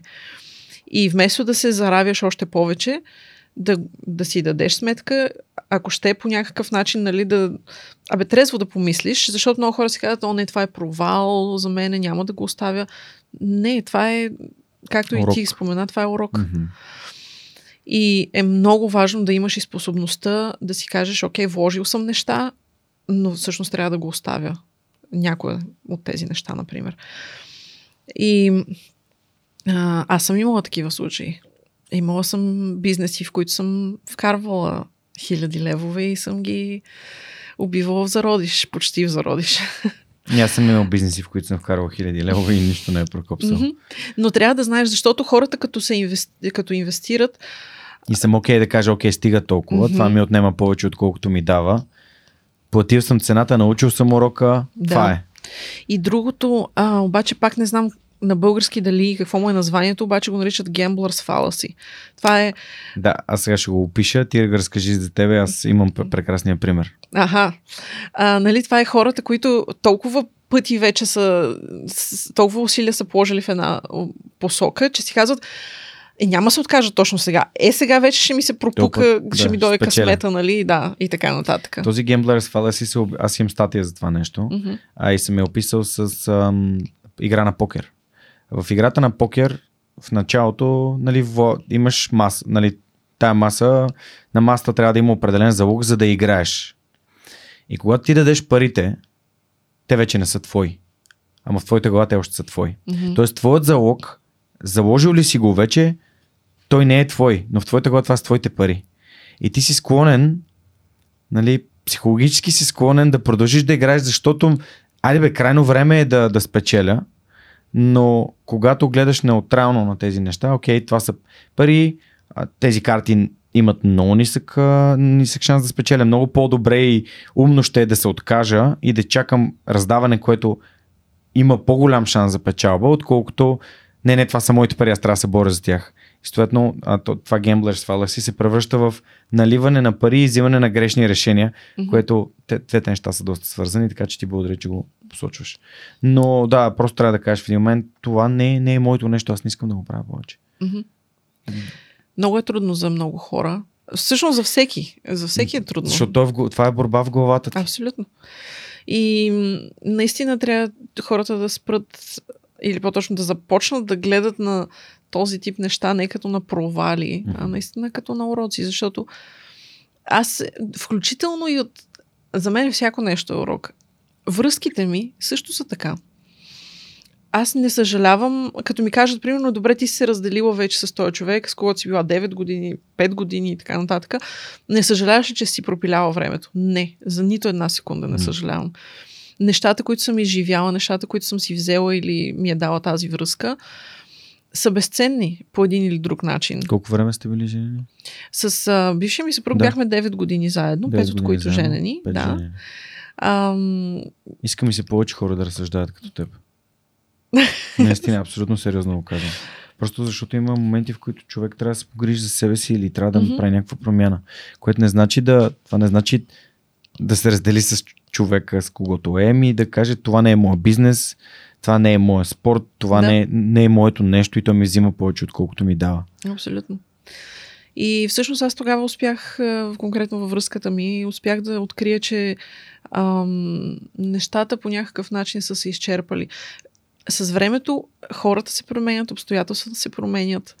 И това е нормално. И това е нормално и Мгм. окей. Е, стига да може да си дадем рационална сметка за това и за това и хората, между другото, които са емоционално незрели, обикновено са в изключително насилствени, избухливи и така нататък връзки. Те реагират първосигнално и може дори и да се бият буквално за жалост. Може да има И насилие. след това, да, или и след това насилие. пак се събират. И когато... Това ги храни. Мгм. И когато една раздяла всъщност е направена възможно най-зряло, интелигентно и преценено, а не в момент на афект, нещата наистина са по правилния начин. И аз го ценя изключително много. Ние с него си общуваме постоянно Разбира и си се обичаме и така нататък, макар и по друг начин. Човека, с когото бях след това, 5 години, с него също. Почти всеки ден си се чуваме, пишем и с него си се обичаме, макар и по друг начин. А, даже му помагам в негови един куп начинания и неща. А, човек, с когото съм в момента, три години и половина вече. Много си го обичам и него. Той знае, нали, и, и си е приятел с моите бивши и така нататък. Просто защото за мен това а, не са как да кажа, не са някакви предмети, които са послужили нещо в живота ти и после ги махаш изцяло и така нататък. Това си хора, които поначало ти за да бъдеш с тях, камо ли пък такива периоди от време, те са имали своите добри качества. И те след това си остават, нали, прекрасни И хора. Продължават да си имат качествата. Просто Мгм. нали, нещата се случват. Аз няма да забравя един момент, в който а, обсъждахме с Неда за, ам, за, за бившите гаджета си говорихме тогава и тя, и тя каза нещо, в което аз абсолютно вярвам и просто е едно от многото потвърждение, че тя е моят човек. Тя каза, всяка една връзка от този момент ни е превръща в хората, които сме, за да може да се срещнем и да имаме нашите моменти сега. Абсолютно. И, да. и това е, нали, ако просто това е такава възможност, която ам, да погледнеш абсолютно обективно на нещата, които са се случили. Аз също имам отлични отношения с, с момичетата, с които съм излизал и съм имал сериозни връзки. Просто това ме е от всяка една такава, всяко такова взаимодействие ме е извеждало до, до водило ме в, този, в тази посока, да, да срещна Неда и а, да, да разбера, че тя, тя е моят човек. Супер. Така че ти благодаря, че го казваш абсолютно. За мен е фундаментално, тъй като аз според, за, за, себе си определям нали, свърх човек като второто нещо, което най-много ме е развил в моя живот. Първото е взаимоотношенията ми с, с, а, с жените, с които, съм, с които съм бил и с които съм общувал. Ам, добре. Ти каза, че имаш три бизнеса. Кой е бизнеса, който пропускам? Имам един технологичен стартъп, наречен Layout. Окей. А, той, Той за... пък как се появи? той се появи като спин-оф, така да го кажем, като разклонение на престарт, защото правихме, м- визуализирахме или дигитализирахме зали за събития а, на хотели, а, на, основно на хотели всъщност, а, които вместо да една стъпка още назад. Да. да, да, да. В престарт дълго време организирахме събития, най-вече геймърски. А, това, тази дейност е дейност, която специално на мен смятам, че ми е съкратила живота с а, не знам все още какво количество години, но вярвам, че ми е съкратила живота. И поради тази причина спрях а, да организирам събития. Дет се вика Before it was cool, да ме преди да е пандемията. Спряхме организирането на събития, просто защото не издържах а, психически на това нещо. А много ни биваше, честно казано. Над 100 събития сме организирали, обаче Просто е, особено когато се разправяш с техника, когато аудиторията е предимно деца и така нататък, е а, изключително трудно. И така де, всъщност през старт организираш събития и понякога, организирайки тези събития, ние говорим с а, съответните хора, които управляват зали за събития или хотели, къде, ако ще е изложения, например, и така нататък. И осъзнаваме как ние отиваме в, тази, в това пространство и те ни казват, значи, елате да го видите. Сега подредено е за сватба. Обаче, представете си го, вместо тия кръглите маси, тук едни mm. нали, дълги маси за изложители, тук едни ролбанери. И започваш да си представяш едни неща. И те да си представят едни неща. И накрая нищо общо с реалността. И всъщност давали са ни схемите на залите под формата на Excel таблици, под формата на рисунки на Paint, снимани рисунки на ръка, всякакви, нали? И ние си казахме, че това не е нормално и възможно. И от един от хотелите, които са ни клиенти до ден днешен, а, ни извикаха на среща с идеята да, да им направим а, такъв, такава 360 градусова снимка на залата, да добиват хората представа. Обаче ние ги питахме дали не искат нещо по-добро и предложихме визуализатор, така да, да го кажем. И всъщност разработихме една технология, а, с която ултра леко вървят във всеки браузър фотореалистични 3D визуализации. Mm-hmm. И всеки организатор на събитие в момента може да влезе в сайта на Гранд Хотел Милениум или Гранд Хотел София и да, а, да си подреди както си представя залата за своето събитие, да се разходи в нея first person, да мек тип VR, а, измежду масите лице. и така нататък от първо лице, да, а, да я погледне отгоре, чисто като 3D, нали, те го наричат кук, куклена къща, мисля, че се нарича Dollhouse, ага, той е изглед. Okay. Отвънка, или пък като архитектурен план, 2D. Да. И когато е доволен от подредбата си и смята, че това е подредбата, нали, която иска за своето събитие, без да трябва да ходи и да прави няколко срещи или да си го представя, с един бутон изпраща запитването. И тази технология за ултралека визуализация я харесаха м- инвеститорите от Innovation Capital. И с тях подписахме тогава а, за първата си инвестиция. А, само, че трябваше да го изнесем в ново дружество, което да се занимава само с това. Та това е лейаут всъщност. По време на пандемията обаче ударихме на камък с а, намирането на инвестиции, да, и въобще с развитието. И а, преминахме към сферата на онлайн търговията. И всъщност тази цялата тази технология за ултралека визуализация на фотореалистични 3D модели а, я пренесохме а, като фокус към онлайн търговците, които бяхме тръгнали да разработваме мобилно приложение, с което да си снимат всеки обект, всеки продукт, който продават в онлайн магазина си и съответно да могат техните клиенти да си го приближават, да си го въртят и така нататък в браузъра. А, там ценен ми беше, между другото, Мишо от SMS Bump, който ти по различни Поздрави поводи... За Мишо. Абсолютно чуваш за него. А, обърнах се към него Аз не чувам за... следващия месец, месеца на e-commerce, подкрепата ни от по SMS Bump, така че... А, така, супер. А, буквално аз правя това, което съветвам и другите хора да правят. Набелязваш си някой, който може да ти е полезен или чието мнение цениш и му пишеш или да, свързваш с него или Супер, намираш контакт. И буквално така направих. Аз през LinkedIn просто му изпратих покана, свързах се с него, помолих го за съдействие, за помощ, за мнение най-вече. И той отдели две или три срещи сме си правили, в които ми даваше обратна връзка и така нататък. Изключително, изключително ценни знания и мнения и опит ми даде. А, и така, в момента а, ние бяхме договорили реално в началото на тази година една голяма инвестиция с друг фонд. Обаче Apple решиха от нищото да пуснат в общи ли нашето нещо като мобилно приложение. Те го направиха като технология, но даваща възможност на всеки да си го разработи. И а, ние се демотивирахме, защото изведнъж нямах, не усещахме, че правим нещо уникално и така нататък. И отказахме инвестицията, която бяхме договорили. И в момента с този въпросен стартъп, така да го кажа, търсим себе си. Тоест правите пивот, търсите mm-hmm. друго нещо, другото нещо. Да. Хубавото е, че тези инвеститори, с които се разбрахме тогава, за 200 000 евро от тяхна страна инвестиция, а, толкова добре се разбрахме с тях, че а, те казаха, че все още, когато решим какво ще правим... Да им кажете. Да. Което е Супер. страхотно. Да. Да. Но наистина това беше нещо, което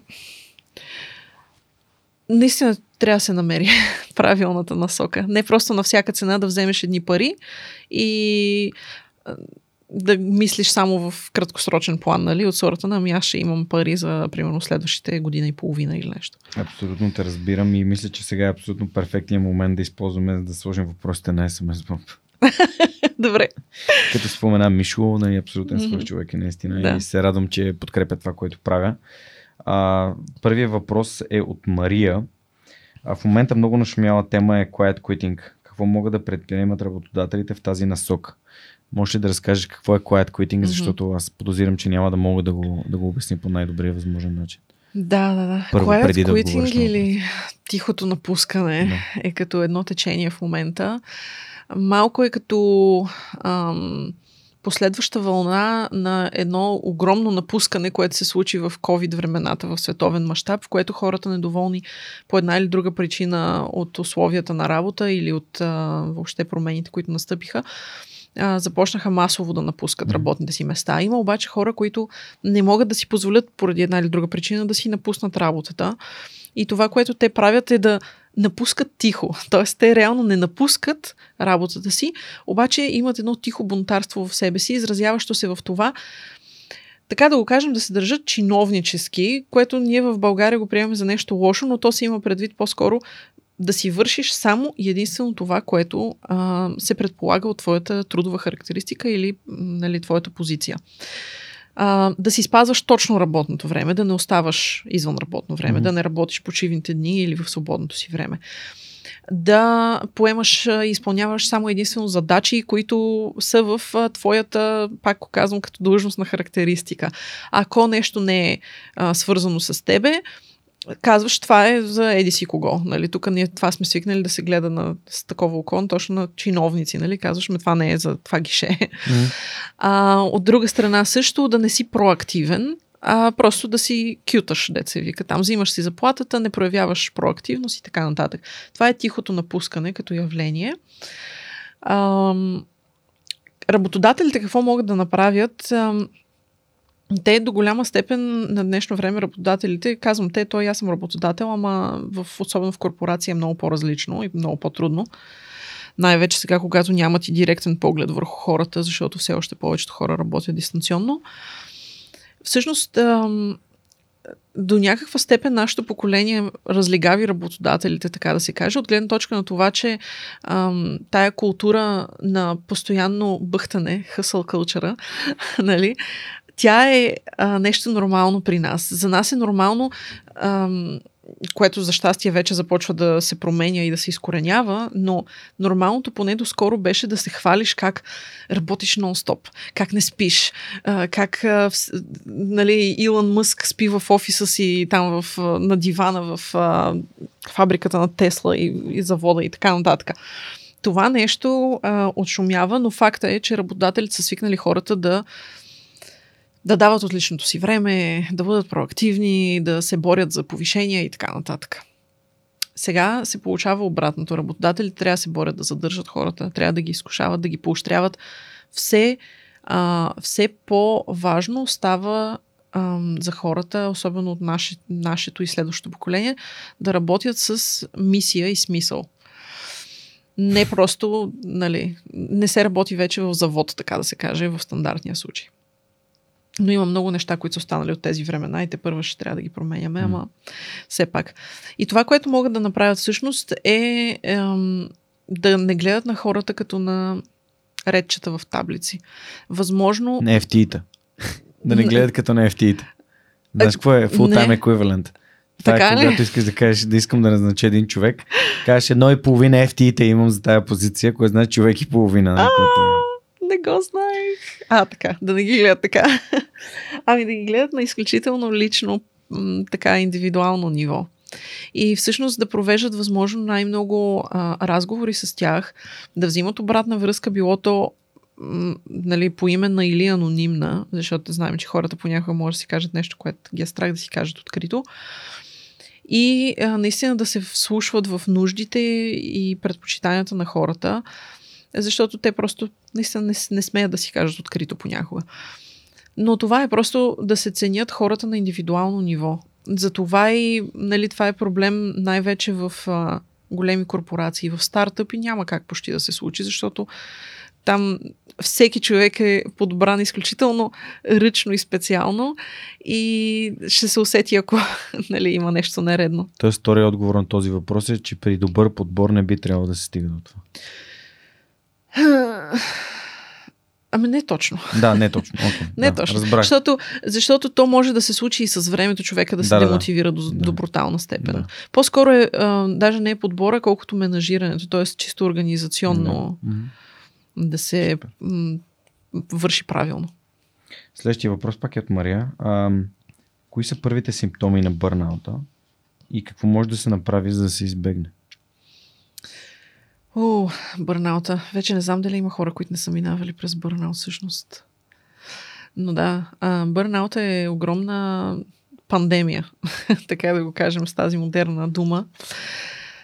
Ам, първите симптоми всъщност са м, когато неща, чисто като задачи, са ти а, били лесни или, да не говорим пък приятни, но минимум лесни, всъщност започваш да се затрудняваш да ги вършиш и то най-вече се затрудняваш да намериш мотивацията да ги вършиш.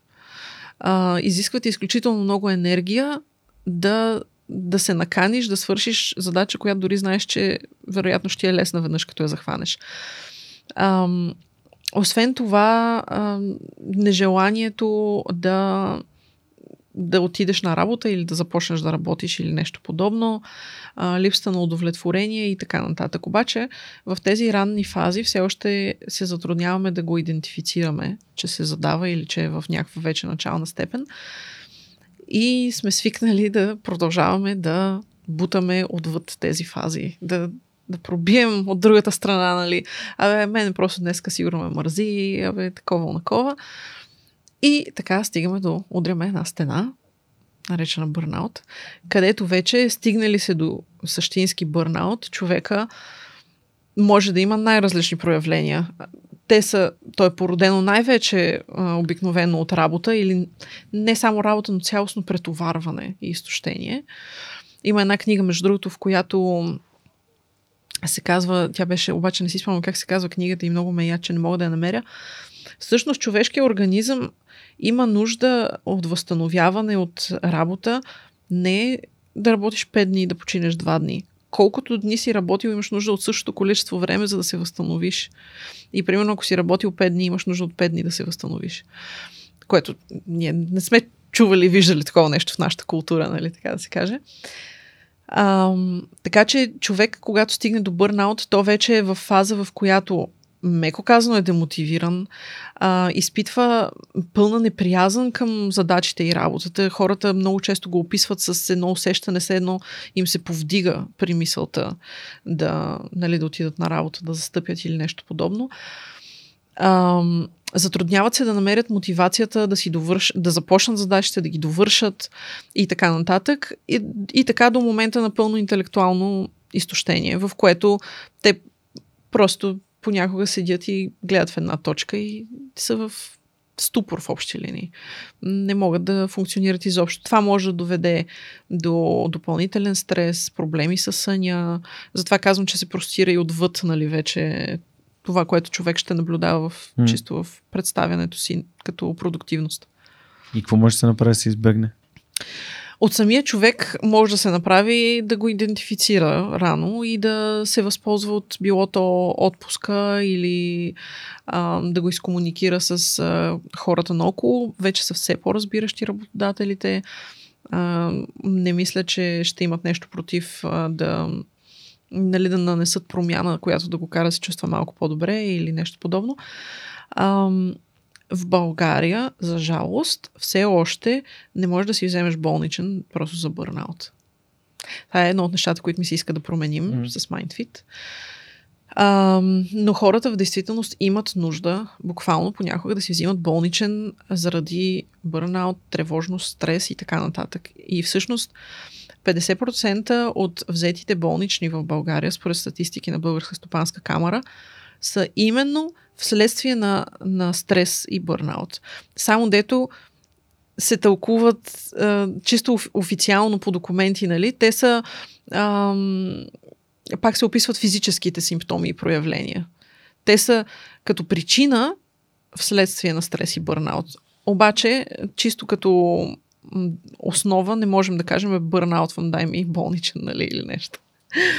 Ам, така че това е нещо, което ми се иска да бъде променено. И друго нещо е всъщност ам, самите работодатели да бъдат изключително отново, отново, както и по предишната тема, бдителни. Тоест да, да внимават какво се случва с хората им. И въпросните хора, пак казвам, значи те трябва да се самонаблюдават, да си дадат сметка всъщност каква е причината да се стига до този бърнаут. Дали просто работят твърде много. И тогава трябва да поставят граници и си кажат, не чак нали, да прибегнат до тихото напускане, за което стана дума, но да си кажат, аз нямам способността вече да работя толкова дълги часове, толкова много часове. А, или пък не ги мотивират задачите, тогава трябва да си го изкомуникират пак и да кажат, това не ме удовлетворява. Ако не могат да им дадат други задачи, те ще си потърсят друго място за работа. Но човек трябва да поставя себе си на първо място, точно по това, което си говорихме и деве с тебе, по тази линия, че аз мога да го опиша като инструкциите в самолетите, дето дори да си с детето си, ако не дай си Боже се случи нещо, първо на себе си трябва да сложиш маската, кислородната, защото ти ако не си в не си здрав, не си в капацитета и силите си, ти не можеш да помогнеш и на другите. Така че, казано разговорно, келфай да. Връщаме се на това, да коментирахме преди малко. Да. Се погрижи себе си. Точно. А, следващия въпрос от Мария. А, нещо лично. Много мрази думата служител. А, следващия въпрос от Вики. А, много мрази думата служител. Съзнанието ми то сравнява на слуга. Интересно ми е дали знаеш дали има нещо специфично в етимологията и културното развитие на думата, което да е причината за нейното създаване и използване. Обожавам етимология. Конкретно тази дума и аз винаги съм мислила просто, че идва от нали, слуга.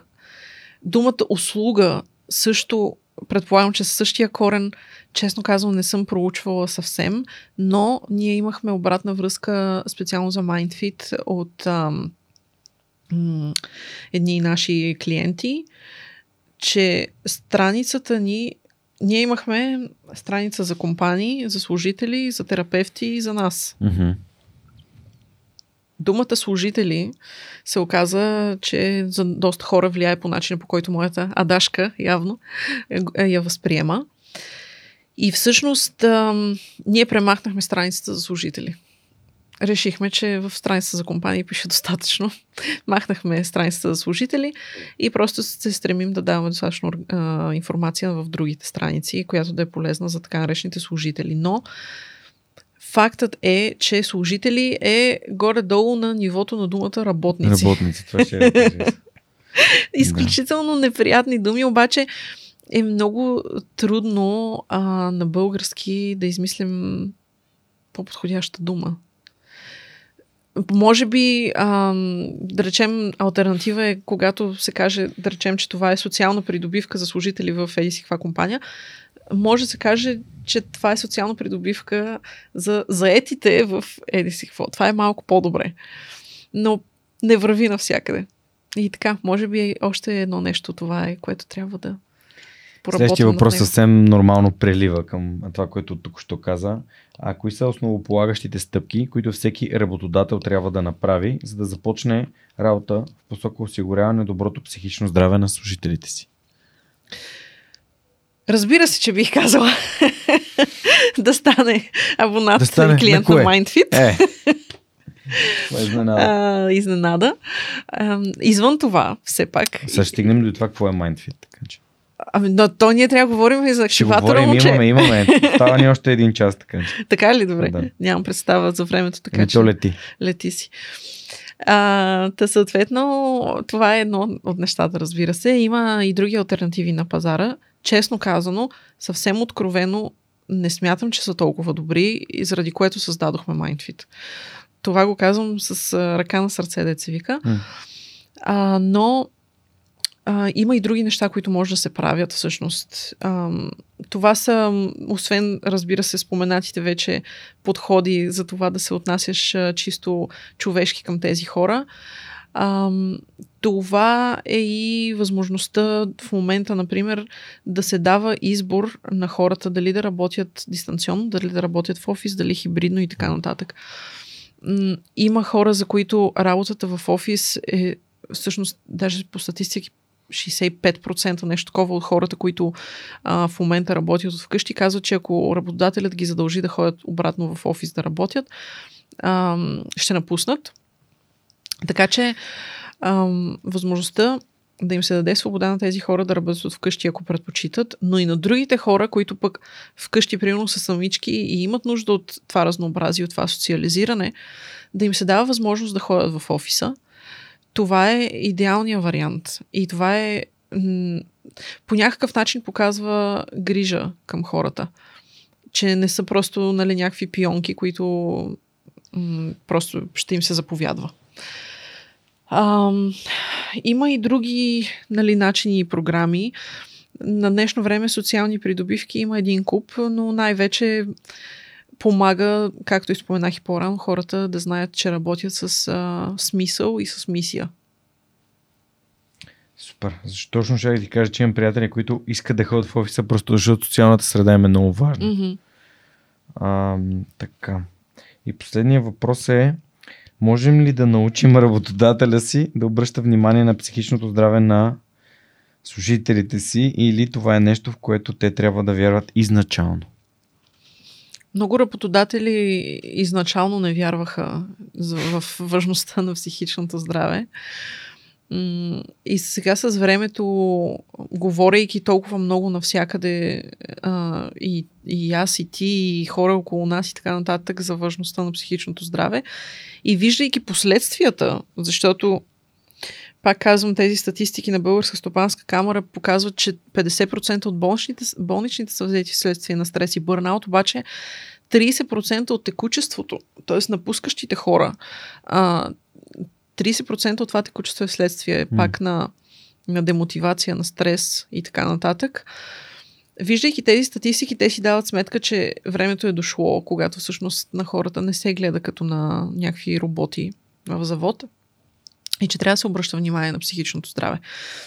А, така че някои чисто прагматично, ако мога така да кажа, го приеха, а други м- поначало са си по съчувстващи, по-емпатични хора и м- го знаят като важност и като ценност.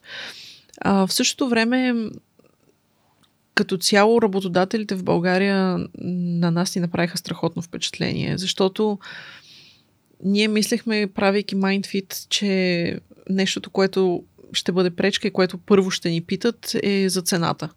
Защото, честно казано, като услуга си е скъпо. По принцип, психотерапията си е скъпо нещо. А, всъщност това, което най-вече ни питат и на което държат е качеството на психотерапевтите, с които работим. Мгм. И ни питат как подбирате специалистите. Този въпрос много го обичаме. Защото Що е важен. е важен. М. Да, окей, всъщност ние се и гордеем с това как подбираме специалистите, но факта е, че всъщност изключително добро впечатление ни правят работодателите в България. Доста осъзнати са, което и на днешно време е и нормално, особено пък и нали, след пандемията. Много неща лъснаха в тая пандемия, колкото и да беше така тъжно и неприятно време от друга гледна точка. И всъщност българският работодател смятам, че е доста или все по-осъзнат. А, и смятам, че дори хора, които не са приоритизирали психичното здраве, особено ако са в сфери свързани с интелектуален труд, вече нямат избор и си дават сметка. Супер. Поздравявам те за, а, за това, което правите. Може би е добре да запишете на сайта как подбирате а, своите, а, своите психотерапевти. Да, не знам, може би го няма. Ако е въпрос, който ви задават редовно, според мен е въпрос, който трябва да има на вашия сайт. Да, ние навсякъде изтъкваме, че са специално подбрани. но всъщност, а, мисля, че чак в срещите с работодателите разкриваме, че ние имаме наши си стандарти, тъй като в България няма регулация М, за психотерапията няма, и закон, да. И всеки може, ако иска да се представя за психотерапевт, но ние имаме наши вътрешни стандарти, които сме заимствали от а, Българската асоциация по психотерапия, както и от европейски а, харти, организации М. и така нататък. Супер, поздравявам ви за това. Благодаря на нашите партньори от Йод по SMS Bump, които отново зададоха страхотни въпроси. Ако и вие искате да имате възможността да задавате въпроси и искате да сте част от компания, която очевидно се грижи за колегите в офиса си а, и всъщност има различни а, отворени позиции, не само технически, разгледайте сайта на Йод по SMS Bump или джобборда на DFBG за Йод по SMS Bump и ще се радвам, ако откриете място за вас в техния екип. Така, Вики, ам, да те попитам сега, да дойдем и на темата за, за Able. Как се появи изобщо идеята ти да кандидатстваш за, за Able активатор и знаеш ли за Able преди да кандидатстваш? Не знаех за Able преди да кандидатствам. А, идеята всъщност не беше моя. Аз тогава работех все още в, а, както споменах, този стартъп за виртуална реалност, Quark. А, по-настоящем наречен Quark XR. Преди това в най- в началото беше Into Game. И съответно аз имах по това време вече престарт, но и си имах нали, екип и така нататък. Работеха си хората фул тайм, но аз работех и в а, този стартъп. Съответно, а, Краси, негови основател, М. а, имаше познати, които са минали през първия активатор или втория. Ние бяхме сезон 3, значи да речем първия, втория, нещо такова. И беше чул страхотни неща. А, и той тогава всъщност ми каза, а, хайде отивай да се запишеш, тък му ще научиш нали, как стават нещата по учебник, деца вика. Защото аз в живота си повечето неща, които съм научила, са на тип проба грешка. И това беше всъщност мотивацията зад а, участието ми в, в активатора, да видя нещата как се случват по учебник. Съответно, той тогава ме насърчи. Аз се записах, кандидатствах с идеята за MindFit, между другото, защото там, както знаеш, се попълват едни есета Мгм. мотивационни. И всъщност кандидатствах с идеята за MindFit. Аз мислех каквото и да става, че нали, да я реализирам. А, и тогава, когато минах вече и през интервюто и така нататък, а, се запознах с това какво е Able, какво е активатора и М. прочие. Та така влязох. Всъщност той тогава даже в ролята си на работодател ми каза да отида, нали, да трупам нови знания. Аз дори не бях а, запозната и хиперентусиазирана за това. Но се радвам много, че така се случиха нещата и че ме изпрати там, така да Какво го кажа. откри там? Ам, открих, че има м, преки пътища, по които може да се случат нещата. Не само по трудния начин, не само на проба грешка, наистина има изключително отработени и добре известни пътища, по които могат да се случат нещата. Човек да си спеси адски много търсене, чудене и какво ли не. А, открих страхотни хора и общност, включително все още съдружниците ми в MindFit. Четири от а, шесте човека, които сме като съдружници, сме от а, активатора от екипа, който си стартирахме все А пак. идеята за MindFit имаше ли я преди самия активатор? Да. Тоест ти, ти, ти дойде с идеята, че искаш да се работи върху MindFit. Да, той там има една особеност, но идеята я имах преди това, защото, както казах, аз като работодател и като човек минал през М. клинична депресия, знаех колко е важно хората да се чувстват добре, как ако човек ам, има проблеми с психичното здраве, това на всичкото отгоре му влияе и на работата, меко казано. Тоест аз, колкото и да трябва да има баланс между работа и личен живот, смятам, че двете неща са неразделни в същото време. Тоест, а, те се влияят адски много едно от друго. И а, едно от а, момичетата в моя екип, а, което безкрайно ценя, обичам я безумно, тя ми е и съдружник вече и в MindFit и в а, Престарт. А, тя а, ми беше споделила, че усеща, че има нужда от психотерапия. Мгм. А, аз знаех, че ако просто увеличиш заплатата на човека, особено в зависимост от симптоматиката, тези пари могат да отидат за нещо друго, защото много от нас имат проблема да дават пари за себе си. Да. И си казах, добре, всички на днешно време полагаме, повечето от нас поне, интелектуален труд.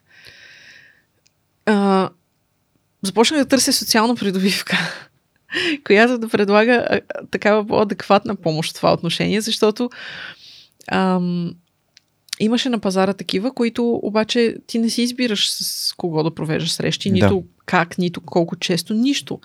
Просто ти назначават, примерно, по чата някакъв човек, който ти не го знаеш и виждаш. И това за мен е отбиване на номера, честно казано. Исках да е като мултиспорт, обаче за психотерапия. Мултиспорт в смисъл на това, че ти имаш абонамент, но можеш да отидеш при който си искаш психотерапевт, ако искаш да смениш, ако искаш да ходиш, ако искаш да не ходиш, няма значение, но да знаеш, че имаш свободата и ти да си го избереш. Нямаше такова нещо. За сметка на това имаше нали, мултиспорт, което се грижи за физическото ни здраве, ваучери за храна, отново свързани с физическото ни тяло, ам, допълнително здравно застраховане, пак свързано с а, физическото ни здраве, ам, карти за транспорт, не знам си, всякакви неща, свързани с тялото ни, с физическото ни здраве. Нещата са свързани по принцип физическото и психическото изключително много. Mm-hmm. Но фактът е, че на пазара нямаше нещо такова, поне българския. И така, както правим ние в тия среди, като има нещо такова, се хващаме и го. Какво е предприемача човек, който намира решение? Абсолютно. А, така че аз бях решила, че дори да не ме приемат в активатора или дори там в активатора да не работим по тази идея, аз ще я реализирам след това. Много се, се радвам, чакай, надявам, но много се радвам, че така се случиха нещата, как се случиха, защото а... Само да кажем как се случват. Стават всички хора, които участват 30 човека и mm-hmm. казват, аз имам тази идея, имам такива ресурси, имам такива знания и хората, които са припознали идея, в която искат да работят, ако не е тяхната, просто отиват при този човек. Аз така направих с Марти, който е един от моите кофаундъри, човек, който роди идеята за Repose, а именно да направим компания, която помага на хората да спят по-добре. И беше казал, абе аз не вярвах, че някой ще дойде. И в момента, в който той го каза, аз просто отих при него и му казах, правим го. Mm-hmm. А той е кръстника на, на MindFit. Точно така. По друга линия, но да. Абсолютно любопитен факт. Много му благодарим. Та съответно, да, аз сега ще задълбая за мъничко и в да, този да. процес. А, исках да кажа всъщност, че много се радвам, че в крайна сметка работихме по MindFit именно в активатора, защото а, този процес спести адски много грешки, които иначе аз бях на път да направя в първоначалната си концепция и начина по който планирах да го реализирам. Начинът по който се изчисти концепцията, а, стъпките, които ни бяха дадени на готово, така да се каже, са просто безценни. И тук е интересният факт, всъщност, за съществуването на MindFit и работата по него в а, активатора. Влизайки в активатора, нали, аз видях, че е програма за лидери, така да го кажем. И аз си казах, о, тук има един куп амбициозни хора и такова, както на теб ти споменах в друг разговор, аз съм изключително несъстезателна личност нямам го в себе си или по-точно не ми е водещ фактор. Нали, това да се конкурирам, да състезавам и така нататък. По-скоро си поставям някакви цели, най-вече свързани с мен и моята си мотивация и така нататък и се стремя към тях. А, та съответно, аз тогава влизайки в активатора си казах, аз ще си стоя там отзад, нали, няма се бутам, тук всички са лидери, нали, не знам си какво.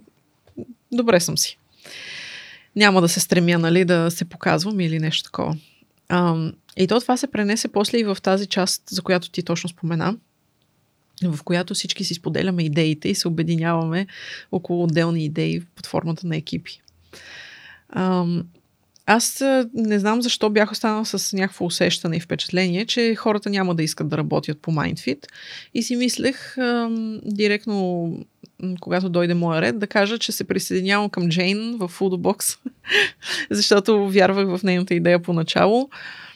А, и си казах, нали, като стигна до мен, аз просто ще кажа, аз няма да предлагам идея, аз искам при Джейн. А, е, да, да, супер план, само дето аз бях първа в редицата. Аз избрах да съм първи. Така ли? Да, си избрах да съм първи. А, аз не знам как стана. Защото станах и казах, аз нямам идея, мога да предложа това и това и това. И така. А, ето друг подход. И аз бях първа и си казах, «Е, сега трябва да кажа нещо. и си казах идеята. И неочаквано за мен всъщност, а, понеже максимум беше 6 човека в екип, супер горда съм от факта, че ние преляхме. Имаше хора, които искаха да влязат в а, екипа ни и аз трябваше да ги отпратя, просто защото бяхме запълнени вече, което беше неприятно, но и приятно от друга гледна точка.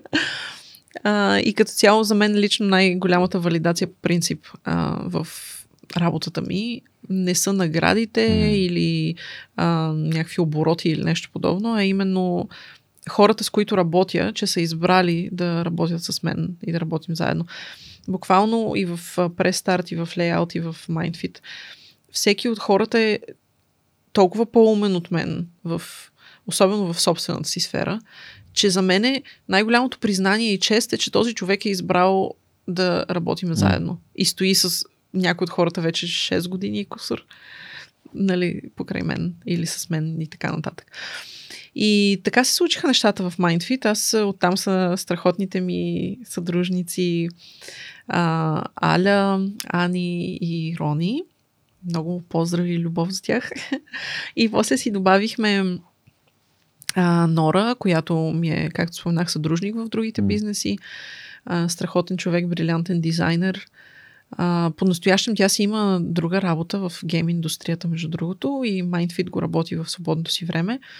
Но тя е страхотна и много и благодаря също. И всъщност нашият а, основен разработчик е и човека а, чисто технологично, който седи зад DFBG. А, казва се Влади, М. брилянтен програмист, брилянтен. А, и за мен е изключителна чест, че той се съгласи и стана част от екипа и основателите на MindFit и човека, който развива нашата платформа. Много се гордея с него и ам, и така, затова и може би толкова ми харесва и DFBG като платформа. Але от Балего? Да. Тя е и в Mindfit. Вау, Да. да. А почти бях сигурен, че за нея става въпрос. За нея, точно. А пък аз с, с Престарт, тя пък с Балиго е клиент на Престарт. Положението е спагети. Да, яко. Да. Супер. И така в общи линии. За мен това е най-голямата валидация. Съдружника ми, главният съдружник в а, другите бизнеси, извън MindFit, той е гениален програмист също. Влади е специализиран най-вече в WordPress, в М. Web Development и така нататък. Митко, който е другия ми съдружник, за който споменах и с разработката за визуализациите и така нататък. Ам, Стеф е още един човек, който е от нач... самото начало с мен. Безценни хора, определено. Митко е брилянтен а, програмист. Самоук, обаче за него няма невъзможни неща. Казваш му, трябва да си какво се случи. Той никога не казва, няма как да стане. И освен това програмира на всичко. Ако дори да не знае някой програмен език, сяда един следобед, на другия ден или същата вечер вече знае как да програмира на него. А, той може спокойно, според мен, да работи в Google, Apple или където си поиска, обаче ей на. Велико, много яко. Добре, а, разкажи ми с няколко думи за финала на, на активаторската програма. Това е един демо ден, в който всички екипи си представят идеята пред доста добре подбрано жури. А, разкажи ми как протече. Ние, а, нали, нашия стартъп не успя да спечели. При нас спечелиха лапси, които се събраха около идеята да направят платформа, в която хората да могат да си въведат данните от кръвни и различни медицински изследвания и да имат някакъв тип инструмент, в който да се сравняват резултати и така нататък, а да не е просто Google Docs, където си пазиш всички PDF-и от всички изследвания. Mm-hmm. Да, така е. Помня, аз бях на вашия демо ден. Имахте щастието да ви е наживо. Ами така мина при нас онлайн мина. То, това, нали, за това правя тази препратка. Нашия демо ден беше онлайн, защото като цяло нашия активатор, за жалост, половината беше присъствен, половината онлайн. Пандемията тогава пак се развихри и заради мерките се наложи така да се случи. Ам, демо деня е много вълнуващо нещо. Аз а, знаех заради предишния ми опит какво представлява и така нататък, но а, когато става дума за, така да го кажем, собственото ти отроче, е, напрежението е огромно. И като знаеш с този екип също как, как сте работили усилено и така нататък, ако трябва да ги представляваш, буквално не представляваш само себе си, идеята си, ами и труда на други хора и надеждите и така нататък. А, тогава на нашия демо ден а, помня, че ми бяха много потни дланите. Определено, въпреки че бях репетирала адски много, а, си ми беше доста напрегнато. Изключително много помага личната история. Това хората да, да видят и да знаят, че това, за което им говориш, наистина е важно за тебе, а не е а, просто поредната бизнес идея, чисто бизнес, нали? И че всъщност вярваш в това, ако имаш личен опит с това, още по-добре, но историята и обвързаността на емоционално най-вече ниво е важна. А, много вълнуващ момент. А, ние спечелихме, но въпреки това за хората, които те първо ще се запишат за активатора, искам да знаят, че най-важното въобще не е демо деня и по-точно кой ще спечели. Както се вижда и по успехите на Foodbox, които бяха нали, от нашия реално ни бяха конкурент в случая и така нататък. А, няма никакво значение кой е спечелил активатора. Това е едно много хубаво потупване по рамото и валидация, но не е решаващо изобщо. И всъщност това, което човек може да си вземе от активатора е много по-голямо от а, грамота, да го кажем. А, така че да, демо деня, чудесно, а, чудесна инициатива, чудесно събитие, а, но хората би ги посветвала да се възползват от всичките знания, ресурси, които дава програмата. Най-вече под ресурси, най-вече хора защото е включително журито на демо деня и а, менторите и така нататък са хора, които са наистина изключително подбрани, страхотни.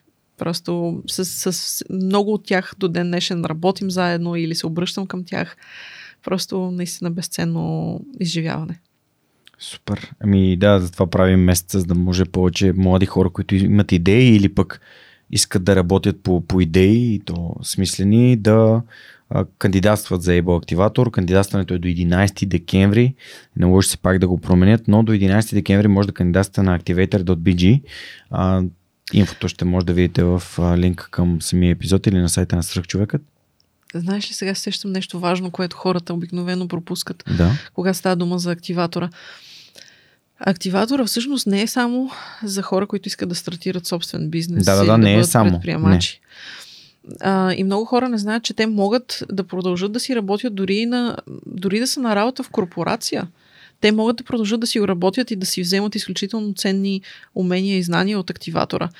Как да комуникират по-добре с колегите си, как да, ако пък са менеджери, как да управляват, защото тя е лидерска програма поначало а, Оги ти беше наскоро на гости, той mm. дава изключително ценни знания за продажби и как да ги увеличиш, оптимизираш и така нататък. Просто наистина е за хора, които искат да, да вземат ежедневието в ръцете си по някакъв начин. И, и не знаят как mm-hmm. и искат да попаднат в качествена среда, да. защото наистина е среда. Кандидатстването не е записване. Кандидатстването е една апликационна форма, в която има, защото това е важно за мен, има Entrepreneur Manifesto, което е манифестът на предприемача за вас самите като предприемчиви хора.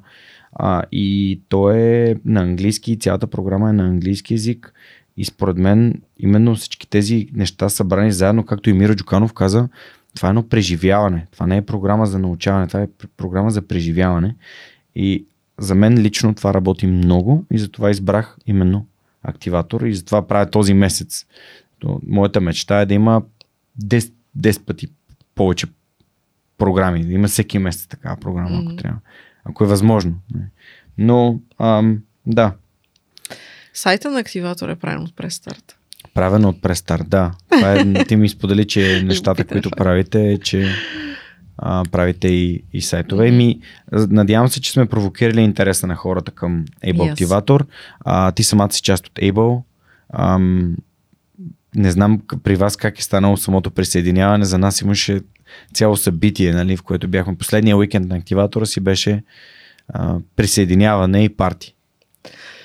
При нас а, заради онлайн формата в която се провеждаха нещата, беше, нали, ни съобщиха вече като завършили активатора, имате възможност да се присъедините, mm. така, така, така. А, аз се присъединих всъщност тази година. Много по-естествен път станаха нещата, защото м- офлянквах се в общи линии известно време. Имах други неща на дневен ред, обаче, тъй като а, честичко си помагахме, ам, бях гост в а, разни вебинари и така нататък в общ, общността. И вече си стана просто наложително някакси. И станах член. А, много се радвам. Бях на летния ретрит сега в... А, м- какво се водеше там? Сузопол. М. Сузопол се Не водеше. успях мисля. да отида, не бях в България. Много беше готин. А комплекса, просто много поздравления за Мила, която организира повечето от тези неща. Да. Разбира се, помагат и хора, но тя е ядрото. Така че определено наистина и това да членуваш в Able е страхотно. Имаш достъп до канали за комуникация с а, тази общност. А това е общност наистина на хора с най-различни видове ресурси. Аз запознах с теб на първата ни лекция в сряда, защото във всяка сряда от 7 часа има лекция. Първата беше свързана с хора, които са участвали в активаторите до сега, които разказваха за, за техните идеи и бизнеси. Не беше ли в, първия, в, в пър, първата сряда? И разказваше Не, за MindFit или беше там? Мисля, че беше там. Мисля, че, мисля, че, Може би. Мисля, че да. Старишка съм Имаше, вече, не помня. толкова много неща ми се случиха, че а, и естествено, нали, през докато ние кандидатствахме, тъй като Джейн е от общността на свърхчовека. Тя подкрепя свърхчовека а, с дарение всеки месец. И всъщност тя и друг мой приятел Севген Мустафов, с него си говорихме за това правилното място ли е активатор за моите нужди, въпреки че вече прехвърлям 35. Аз като кандидатствах имах 35, само че два пъти ни отложих активатора заради COVID. Ага. А, така че ам, явно съм а, випуска след, след твоя Мгм. и съм много доволен от това. И се надявам да днес ти, като човек, който е бил в активатор, а, да си успява също да провокираш хората да поне да разгледат, ако не тази година, да кандидатстват следващата, но просто да следят а, какво се случва в Able, защото има Able Mentor, има Base. А, това са различни програми, с които, за които говорихме с Креми малко повече и знам, че ако някой му е интересно, това е пропуснал предишните епизоди, може да се върне и да чуе. Епизодите с Оги, това са 313, с Креми 314 и с Миро 315 са част от месецът на Able, който правя аз, за да може вие да разберете това колко е ценно и какъв, какъв, каква страхотна среда и общност е а, тази организация. А, следва въпроса на нашите приятели от Superhosting. Ние с теб се бяхме заговорили предварителния разговор а, и ти ме пита какъв е въпроса и аз ти казах, ми то въпросът всъщност е нали, ти доволна ли си от това, което получаваш, а, защото ми сподели, че имаш повече а, от един сайт при тях. В Суперхостинг имам, менажирам, имам и така нататък, може би 15 на сайта. Вау. А, плюс хостинги, сайта в смисъл на домейна плюс хостинги. Ам, безкрайно доволна съм от тях. Аз не знам дали въобще на времето, когато започнах се занимавам с нещо подобно, имаше особена альтернатива или конкуренция. Но от самото начало те никога не са ме разочаровали, защото първо сапорта им е страхотен. Това са хора, които по което и да е време на денонощието, като им пишеш, а, те отговарят почти веднага и си личи, че е писано от реален човек. Истински човек. Компетентен, реален човек. А не first name, както ти показах имейла преди малко, А, бях да. получил. А, така. Преди малко получих много странен имейл, който, който гласеше uh, Dear, запетайка, first name в а, двойни такива а, Скоби. скобички. Да, чудесно, много персонализирано. Да, съответно, ам, от Суперхостинг съм доволна като цени, като качество, като а, сапорт изключително много. И за момента, когато въобще имам избор, не ги заменям изобщо. Това са вече доста години. Клиентите, доста от тях на, на агенцията ни също са там. Така че супер доволна съм и ам, така, пожелавам им да продължават да се развиват. Понеже ти а, създаваш а, и помагаш на бизнеси с тяхното дигитално присъствие през агенцията, а, те тази година са решили, решили да направят така, че колкото се може повече бизнеси да са 100% онлайн. И се радвам, че избрах свърх човека да си партнираме именно за това, тъй като дигиталното присъствие е изключително важно. А, и за свърхчовека, нали? Свърхчовека го има с подкрепата на Суперхостинг, нашия сайт, нашия хостинг, всичко е при тях и двата домейна на свърхчовека са при тях, тъй като аз реших да си купя кирилизиран домейн за всеки случай, mm-hmm. свърхчовека.bg а, но основният домен също е а, нали, при тях да Super Human Podcast. И всъщност а, и Ripple се хостнат при тях. И MindFit, то е една от наградите ни. Освен това, като спечелихме, беше а, да, хостинг. хостинг и домейн от а, супер хостинг много. и така нататък. Еми... Въобще подкрепят наистина адски много екосистемата. Да, подкрепят и мен. Надявам се, че това е важно и за вас, защото виждате, че а, готените компании подкрепят готени проекти. Аз им благодаря от цялото си сърце. Този месец, през октомври, те празнуват своите, своят 17-ти рожден ден и раздават точка онлайн домейни а, на хора, които взимат първия си хостинг, не премиум домейни.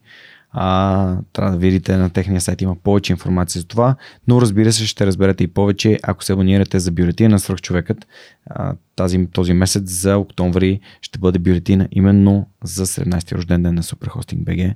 Още веднъж им благодаря, защото повече аз се ам, търсих назад във времето, повече от 4 години те подкрепят това, което свърхчовек прави. Преди изобщо да имаше сайт, вече беше решено, че ще бъде хостнат на, на, на Superhosting BG. И тогавашният маркетинг менеджер Адидо а, просто каза, да, веднага те подкрепяме, няма никакъв проблем.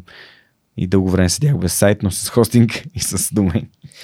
А, така че им благодаря много. А, мерси, Вики.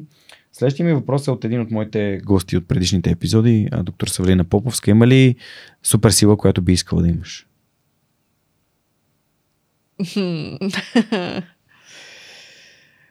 която бих искала.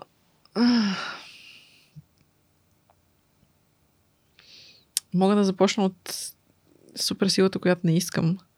Не. А пък много хора искат. Не, не, не, не, не. По-добре започне това, което искаш. Познавам прекалено много хора, които знаят какво не искат, обаче нямат никаква идея да, да. какво искат. Аз да да започна от там, защото е ясно, че трябва да кажа какво искам. Ам... Хм. Ами... Боже, не очаквах да се затрудня толкова много на този въпрос. Каква да ми е супер силата? Тук ще, ще трябва да се монтира просто. Няма. Такова чудене. Няма да се... Няма, тът, що, нали, то, то, нали, целият разговор е свързан с непринудеността и с автентичността на отговорите на моите гости, така че ако ти хрумне нещо на, на, на ум, ще ми, ще ми споделиш. Аз искам да ти кажа моята супер сила предвид Кажи свободата. Ми, моля. И тя е това да летиш, защото гравитацията е нали, ултимативната форма на, на контрол. Да, да, да. А, нали, то е ясно, че така работи физиката и това е наука, но за мен летенето е някакъв, някакъв вид свобода. А, макар, че на Земята се чувствам най- а, като го казвам, сетих се, да, сетих се какво искам. Между другото, летенето ми беше като малка, ама после сега съм летяла с самолети и такова, горе-долу съм си взела част от а, усещането. а, но да, искам а, су, свръхсилата или суперсилата на доктор Манхатън от а, Watchmen който м- може да си прави свои съвсем функциониращи копия. Защото, съответно, нали... Имаш нова работа, нали, Вики? не само работа. В интерес на истината. Да. Даже не ми е само заради работата и основно не заради работата е. А, аз живея по един много странен начин и метод. По време на поредната психотерапевтична сесия, на която ходех, стана ясно, че всъщност за мен чувството за вина има изключително огромно влияние в живота ми. Ам, жив... така да го кажем, много от нещата, които правя в живота си, са подтикнати или двигателя за тях е вината или, чувств... или опита за избягване mm. на чувство за вина. аз знам, че и ти живееш по начин, по който да, да няма за какво да се разкаиваш или поне се опитваш да не съжаляваш за неща mm-hmm. в миналото и така нататък, което и аз го практикувам. При мен а, нещата са такива, че аз сънувам адски много. В смисъл сънувам, т.е. си помня сънищата Мгм. на другия ден, нали? Защото, доколко знам, всички сънуват, просто повечето хора или голяма част не си помнят сънищата. Аз си ги помня. Ама помня твърде много сънища. Всеки път, като се събудя, направо съм уморена. Просто защото главата ми е пълна с изживявания, вместо да съм си починала. Та, обаче в тия сънища много често, тъй като обикновено са реалистични, такива не са, нали, особено фентази, ам, сънувам как някой близък е починал и в съня си, нали, аз плачейки или в истерия, бидейки ми тъжно изключително много за този човек, аз си казвам, ама този човек, аз може да нямам много, обаче можех да му дам еди си какво повече, можех да направя за него еди си какво, или да прекарам повече време с него и така нататък и така нататък. Толкова много ми се иска сега да имах втори шанс, нали, или начин да върна времето и да го по- поправя това нещо. Събуждайки се, аз си казвам, втори шанс. И всъщност по този начин аз започнах да отделям изключително много време на хората около себе си. Опитвам се да им помагам всячески, опитвам се да прекарвам време с тях, да ги карам да се чувстват а, значими и така нататък. И отделяйки толкова време за хората около себе си, осъзнаваш, че всъщност нямаш толкова много време в денонощието, колкото ти си иска да отделиш за работа, за хората, за, за себе си и така нататък. Така че това е супер силата, която може би бих... Това е много яко. Да си имаше функциониращи копия. Точно, да.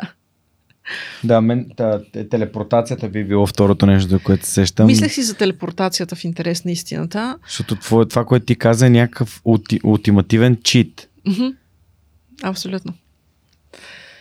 А, за телепортацията си мисля. Защото живееш повече от един пак- живот някакси. Точно така, да. Това ти улеснява адски много и изборите, нали, защото се чудят хората. Прибираш се, чукаш на вратата, Вики ти отваря, дай да се смениме и... Да, или примерно, нали, се чудиш, аз сега да работя ли или да започна да уча магистратура, да речеме, или как да ги съчетавам и такова. Много е, много е готино това. Интересно, интересно. А... Следващия ми въпрос е от нашите домакини от Аула. Какво правиш за да развиваш своите професионални умения? О, много. Ам, Освен, че се чудиш кога си запишеш на психолог, да учиш психология. В интерес на истината, това е едно от нещата, които съм правила, само че не под формата на висше образование. Завършила съм а, д- два, три, три курса по психотерапия на обучения в а, школи.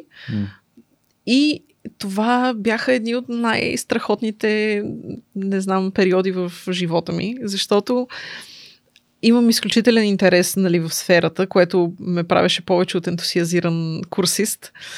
Не съм пропуснала дори едно занятие, а, обаче знанията, които човек придобива на такова място, то е насочено към професионалисти, т.е. към хора, които практикуват психотерапия, нали, те Мгм. са психотерапевти. Обаче, дори да не си психотерапевт, знанията, които добиваш в такъв курс, просто за начина по който функционират хората, за видовете ам, хора, видовете симптоми, видовете личностни разстройства, а, разликите между някои важни сфери в специализацията и в живота като цяло, това знание на мен ми върши работа на ежедневна база. Просто е безценно. По подобен начин, между другото, аз съм завършила пък първия на Империя онлайн, първия тренировачен лагер. Той се нарича Имперски тренировачен лагер, сега е IT Таланти. А, и съм завършила PHP.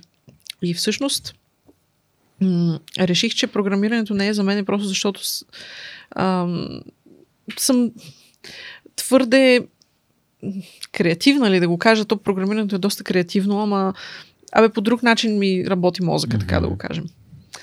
А, обаче знанията, които натрупах в този курс, ми помагат безкрайно много в ежедневната ми работа, защото м- съдружника ми, и, е, Митко, пък и Влади в другия бизнес и така нататък, те, когато говорят технически неща, аз ги разбирам и ако се налага да го обясня на клиент или на някой страничен човек, мога. Нали, с по-разбираем език.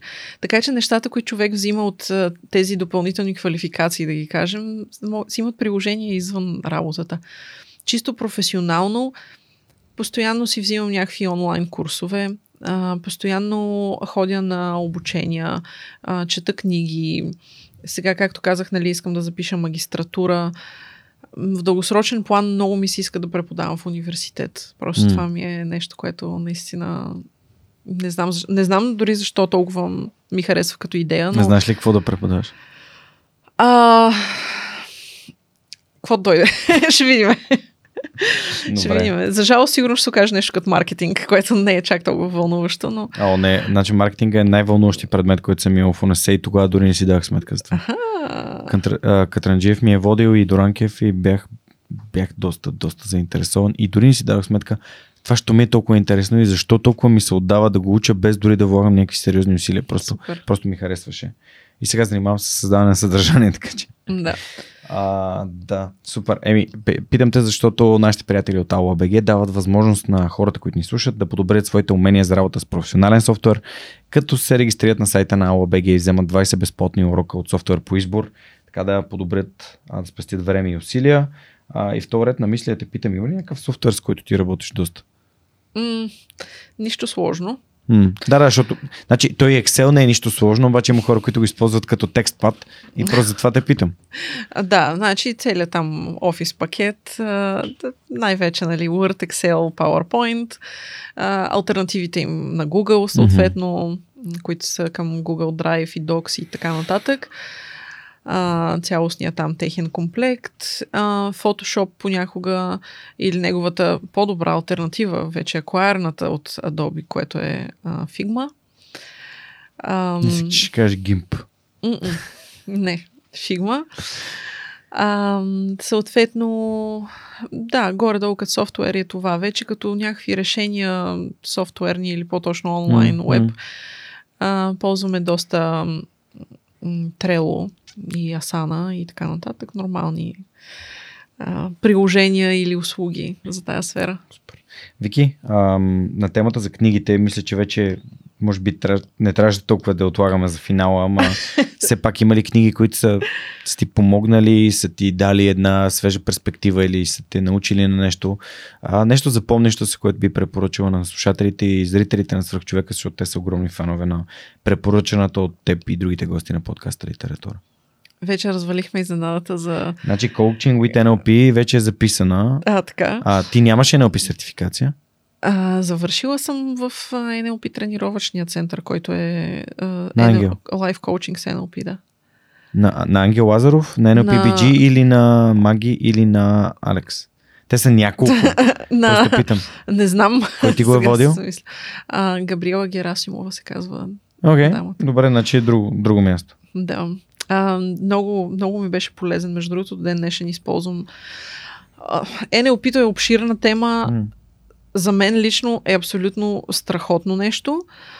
Ам, тук има все повече спорове в, ам, не само предприемаческите ми, всякакви общества, нали, на тема а, то всъщност истинско ли е, наука ли е, еди си какво ли е. По същия начин и за езика на тялото сега се говори, че това не е наука всъщност, това са глупости и така нататък. Аз не смятам, че са глупости, може да не са наука, но инструментите, които ти дават тези сфери, просто са безценни.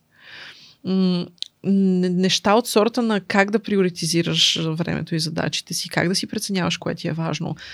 Дори как да казваш не, как да отказваш на хората за е неща. фундаментално. Безценно. И така че ам, коучинг с NLP е определено е тази Мгм. едната книга. Тя, корицата и на български е написана, нали така си пише коучинг с НЛП, защото невролингвистично програмиране.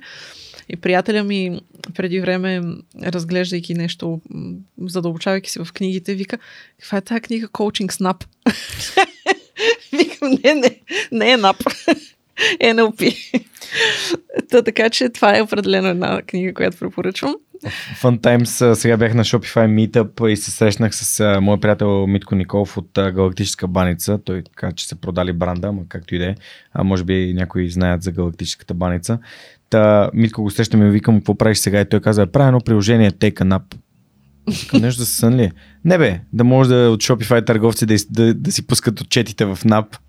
An Up се казва, Аз което е супер яко. видях. Да, видях го това приложение. Страхотно е, между Да, другото. еми да. Така Да. че а, поздравления за инициативността. Абсолютно, да. Просто нап-нап, нали, трябваше да, да споделяш шегичката. Да, моля те за книгите, Така е. да продължи. А, друга книга, която горещо препоръчвам е а, Порасналите деца на а, порасналите деца на емоционално незрелите родители. Мисля, че така беше заглавието на Линдзи Гибсън. Точно така, пораслите деца на емоционално незрелите родители е книгата и тя за нашето поколение е много важна.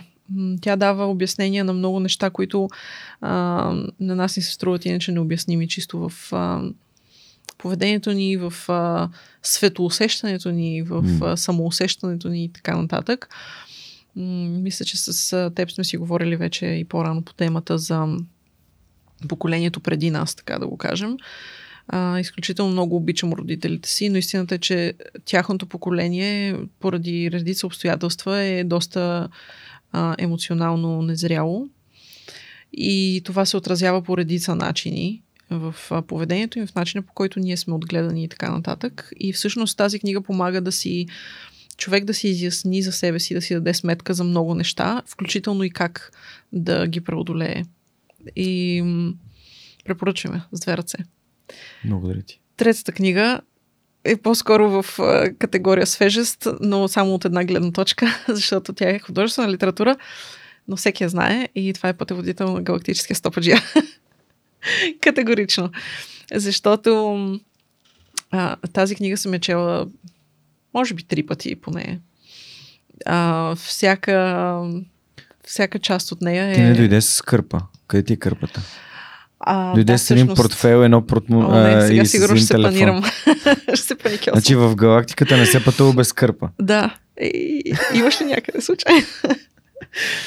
а, определено книга, която дава възможност човек хем да погледне по-отгоре във всякакъв смисъл, а, хем наистина да се позабавлява искрено.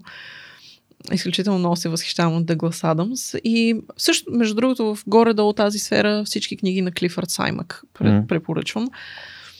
Страхотен автор на нещо между фентази и фантастика. Много леки четива, изключително ти отварят съзнанието. Фентази и science fiction. Да. Не е фантази и фантастика, защото са едно и също нещо. Ами, да, може би фентази и научна фантастика А, научна разграничението. фантастика, да, научна по-скоро фантастика, това имах предвид. Да. Да. И така, но, но примерно пък ам, на мен Айзък Азимов, който все Мгм. пак е гений в сферата на точно на научната фантастика, ми е твърде тежък да го кажем. Ма тежък не е от гледна точка, нали, че не разбирам А, думите. детайлен. Да, да. Мгм. А, аз предпочитам по-леки четива. Мога да ти препоръчам нещо. Давай, смело. Знаеш ли, играл ли си някога Warcraft 2? Или Warcraft първите версии? Първите версии не. Добре, значи Warcraft 2 имат един програмист, който в последствие се превръща в писател с първата си книга, която се казва Марсианецът. М. Авторът е Анди Уер. И гарантирано, ако Никой вижда, започнеш телефона. да четеш Анди Уер, можеш съвсем спокойно да си отвориш Goodreads и да си въведеш Анди Уер в приложението. А, има две книги, които задължително трябва да прочетеш. Едната е Марсианецът. Ако, не, ако си, дори да си гледала филма, прочети книгата. А, втората книга, която трябва да прочетеш, се казва проекта Аве Мария, The Hail Mary Project. Има и на български, има и на английски. Мгм. И ще се радвам да ми дадеш обратна връзка. Супер. Това са две много яко написани книги. Science fiction, обаче са повече science, отколкото fiction. Тъй като той се оказа, че всички тези неща, за които пише, са научно обосновани и хипотетично възможни да се случат. Вау. Супер. А, да. И, и е леко, и е ще. много забавно и ха-ха-ха, само непрекъснато забавляваш. Плюс това е геймър, има и такъв а, свързаност към старите хобита. Нещо друго? Ам, горе-долу мисля, Нещо че бизнес? така са... За бизнес чета много книги, обаче честно казано рядко извличам нещо ново от тях. Мгм. Не, да. По-скоро общи нещица са. Включително м- чета и тези, които са... Много обичам да се уча от личен опит на хора. Биографични. а, подкасти като твоя, като, а, като The School of а, Greatness. Greatness. На Луис Хаус. Точно така. Това са за мен най-добрите източници на, на вдъхновение, на знания и така нататък. И всъщност по тази линия се надявах, че някои от книгите, които са свързани с те излизат още все по-често напоследък разни тип а, тайните, тайните на успешните хора, на не знам си, някакви е такива, нали? че в тях ще има кой знае какви тайни. Всъщност няма кой знае какви. Ам, така че чисто като бизнес литература не бих могла толкова конкретно да препоръчам. Имам всякакви повратна точка, всякакви нали, свързани Гладо е много силен. Силен е, да. Но дори от него не мога да кажа, че, че бих цитирала нещо конкретно. Повече са ми интересни на мен автори а, по клинични, да ги кажем, в смисъл на, на neuroscience, нали, невронаука, така преведена на български, което звучи малко странно някакси, ама а, психология, психиатрия, невронаука, социални някои дори науки. Mm. А, защото то си е и до човек, нали? На мен ми е интересно как работи човешкия мозък и така нататък. А, на много други хора, знам за теб, че ти харесва географията, например. Мен грам не ме е вълнувала. Никога и до ден днешен не ме вълнува, особено когато са ни учили а, какъв вид руда има в родопите, примерно а пък не са ни обяснили грам а, нищо за, за данъци, примерно. нали? Но това си е до, и до човек, и до интереси, и начин на мислене, и въобще такива неща. А, така че, м- как се казваше един невроучен Хюбър, Хюбър, Ендрих Хюберман. А, Хюберман, точно така.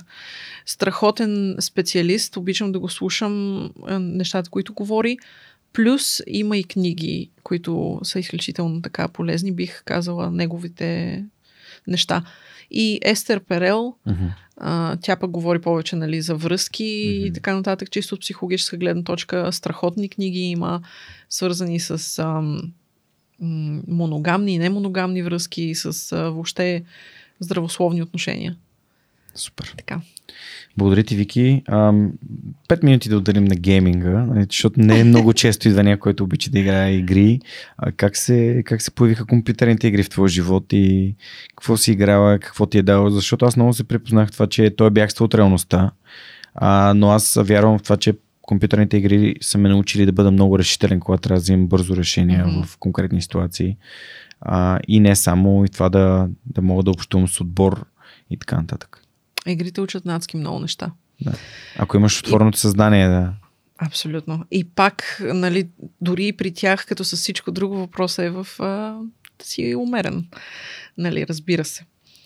Аз много мраза, като кажа някой за игрите каква лоша зависимост са или е, еди си какво. Всичко може да бъде.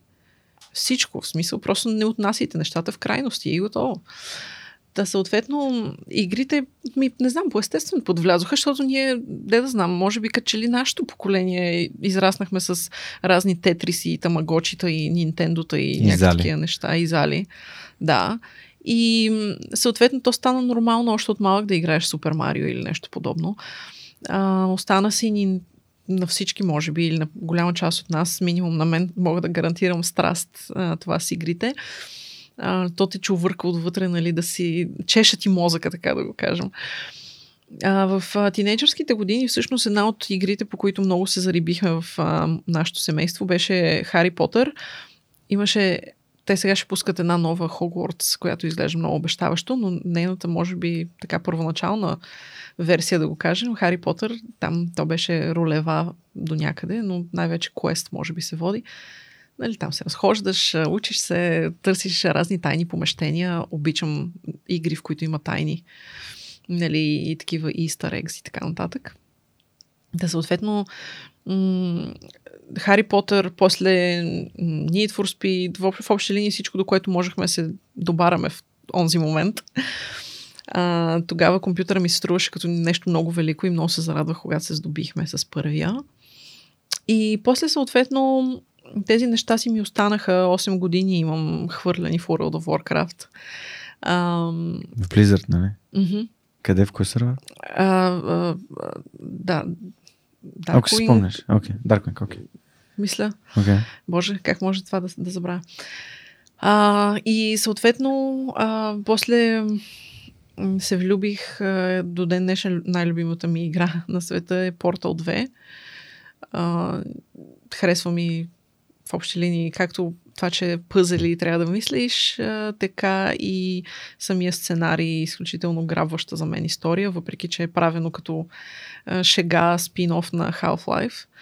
на Half-Life не съм толкова голям фен, колкото на Portal 2 и то конкретно двойката, защото е много развито там.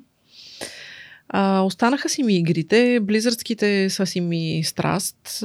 Диабло 3, в интерес на аз работех за едни американски сайтове, в които трябваше да покривам новини, свързани с Diablo 3 и с League of Legends. Така че съм до някъде запозната по-в детайл и с тези игри. И после така или иначе, покрай прес-старт, аз продължих да се занимавам с тези неща, да организирам турнири и какво ли не. И то по естествен път си продължи тази м- линия. Сега на днешно време си признавам много по-трудно намирам време, но ам, продължавам да цъкам Хардстон. Mm. И всъщност, докато пиша маркетинг стратегия или правя нещо друго, си правя почивки. Alt-Tab до Hearthstone изигравам било то някой дуел, а, било то таверна или Battleground. Те имат сега доста режими вътре. Изцъквам нещо и после се връщам към работата. А, понякога зависи колко ми е ангажираща работата. Мога да, на един екран да си я върша не, а на другия да така между ходовете в Hearthstone да си върша моите неща носи ми голямо удовлетворение и разтуха, деца вика. Да, и при мен е така, даже не да ми е задал въпроса добре, какво ти носи игри, защото ако е имало нещо, което за нея е малко по-далечно, са именно те, и аз си казвам, виж, това е моят начин да просто да си дам малко малко време за, за мен, като да избягам от нещата, които трябва да свърша или да. нещо ме тормози, да се разпусна и да се върна, да презаредя. Абсолютно. А, но, но за всеки това е раз, нещо различно. Това не ми пречи да излизам, да се разхождам, да ходя на, да не се виждам с приятели, но понякога играта просто е, имам нужда от това да остана сам с малко така по-бързо вземане на решение, битки, съревнование и след това да изляза. Точно така. Не знам дали ти се е случвало, между другото, да имаш усещането, не знам как да го опиша, но така, така ще го кажа. Понякога ми е писвало от себе си. смисъл, искам малко да се да се вселя или пренеса в друга история, в чуждо да. тяло или личност или нещо такова. И това го постигам или чрез игри, или пък понякога някой увлекателен сериал. Искам да се потопя в живота на други хора. Mm-hmm. Интересно. Да, това е примерно като развиш героя в World of Warcraft. Ти играеш там някой, който е важен, нали, има някаква важна специална роля, задача, мисия и така нататък. Така че Яко е, че ти намираш а, удоволствие в това. За мен е абсолютно, абсолютно страхотно. А Вики, тия тук два часа и половина просто минаха като един миг. А, благодаря ти за това, че работиш интензивно за това а, психологията, психотерапията, а, нали, психиатрията и тези важни ментални и емоционални проблеми да бъдат дискутирани, обсъждани, споделени, да бъде работено с тях, всеки по неговия си начин, но в кръчмата да споделиш на приятелите си не е психотерапевтична сесия, не е нещо, което аз бих препоръчал на когото и да е. Просто потърсете психолог по препоръка на ваш познат, на ваш приятел, на някой, който е ползвал такива услуги и ако имате нужда да обсъдите някакви ваши личностни, емоционални бутони, свързани с родители, семейство, среда или каквото и да е бизнес, а психотерапевтът е безопасно място, където професионалист, а не някой, който е изкарал един а, уикенд курс за а, коучинг, например, и то оттам идва голяма част от цялата тази стигма. А ще ви каже 500 лева за един час, а, в който да ти говори неща, които са прочетени в някаква книга. Ами някой, който е отделил години, години, години наред това да бъде самия той клиент на психотерапевт, защото няма психотерапевт, който да не е бил а, клиент на друг психотерапевт. Това е част от самия процес и не е учил в, в тази тема. Гостите, които са гостували под подкаста и се говорили за това са Елена Николова, това е майката на, на Неда, тя е, има собствено психотерапевтично студио, каза Метаморфозия. Вели Гетова от uh, Not Your Therapy, а тя работи с компании и а, Юлика Новкова, може да ги слушате тези три епизода, а за тях сещам просто на първо четене, ако имате нужда да си намерите терапевт, просто изслушайте, за да видите за какво се говори в тези разговори. Аз също ходя на психотерапевт, сега от есента продължавам нали, да ходя.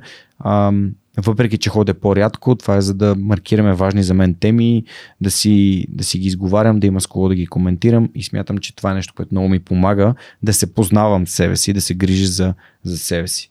Така че а, MindFit пожелавам успех, защото наистина такава придобивка трябва да има за всяка компания.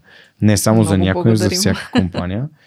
А, Да, говорихме за Able, разговори ни част от месеца на Able и за финал, защото много обичам да общувам с такива дейни хора, които нали, очевидно нали, нещата, които ти правиш, ще стават все повече и повече, с повече и повече партньори. Нищо не правиш сама, което е за мен много готино и това също игрите го учат, нали, как мисите се правят за други хора. По-скоро съм установила, че за никъде не съм сама. Добре, че има хора други. Да, добре, че има други хора. Рипол също нямаше да го има без други хора. Свърх човека нямаше да го има без други хора. Ето сега Монката е зад кадър. Радо е човек, който толкова години ред ми е помагал Нелката, Неда, аз с нейната подкрепа и разбира се общността на свръхчовека, които чрез даренията си и подкрепата правят всичко това възможно. А, последния въпрос на епизода е според теб как да направим България едно по-добро, едно по-щастливо място, Вики? Бих казала чрез а, по, повече усилия в посока именно на а, емоционална зрялост в България наистина ни липсва баланс, липсва ни умереност и колкото се може повече хора да осъзнаят, че това да си в крайност е лошо нещо, а не повод за гордост. Откъде да започнем? Трябва да се говори по темата, може би дори да се а, по някакъв начин да се организират а, възможно най-много то с обучение точно няма да стане, но най-вече да се, да се говори по темата чрез медии, които стигат и до въпросните хора. Благодаря ти и пожелавам успех на Layout, на Prestart и на MindFit. Благодаря. Радвам се, че сме в една общност, в общността на Nable. А, и ако аз или някой от гостите на свръхчовек или общността може да бъде полезна с нещо, също може да разчиташ на нас. Уважаеми приятели, на гости им беше Виктория Викторова, която е създател на платформата за психично здраве MindFit на маркетинг агенцията Prestart и на Layout, което, за което разбрах в последствие. Това беше всичко от нас и този епизод на Свръхчовекът с Георги Ненов. Знаете, всеки вторник в любимата ви платформа за слушане и гледане на подкасти. Ако искате да ни подкрепите, това, което може да направите, да споделите епизода с ваши приятели или просто да, го, да разкажете за него на хора, които може би биха си взели нещо от днес. Другия начин е просто да подкрепите, като отидете на сайта и натиснете бутона подкрепини и с малко месечно дарение или еднократно, както вие прецените, просто да направите нашата работа възможна и а, възможно това да я подобряваме и развиваме всеки следващ епизод. Това беше всичко от нас тази седмица. Очаквайте ни следващия вторник. До скоро!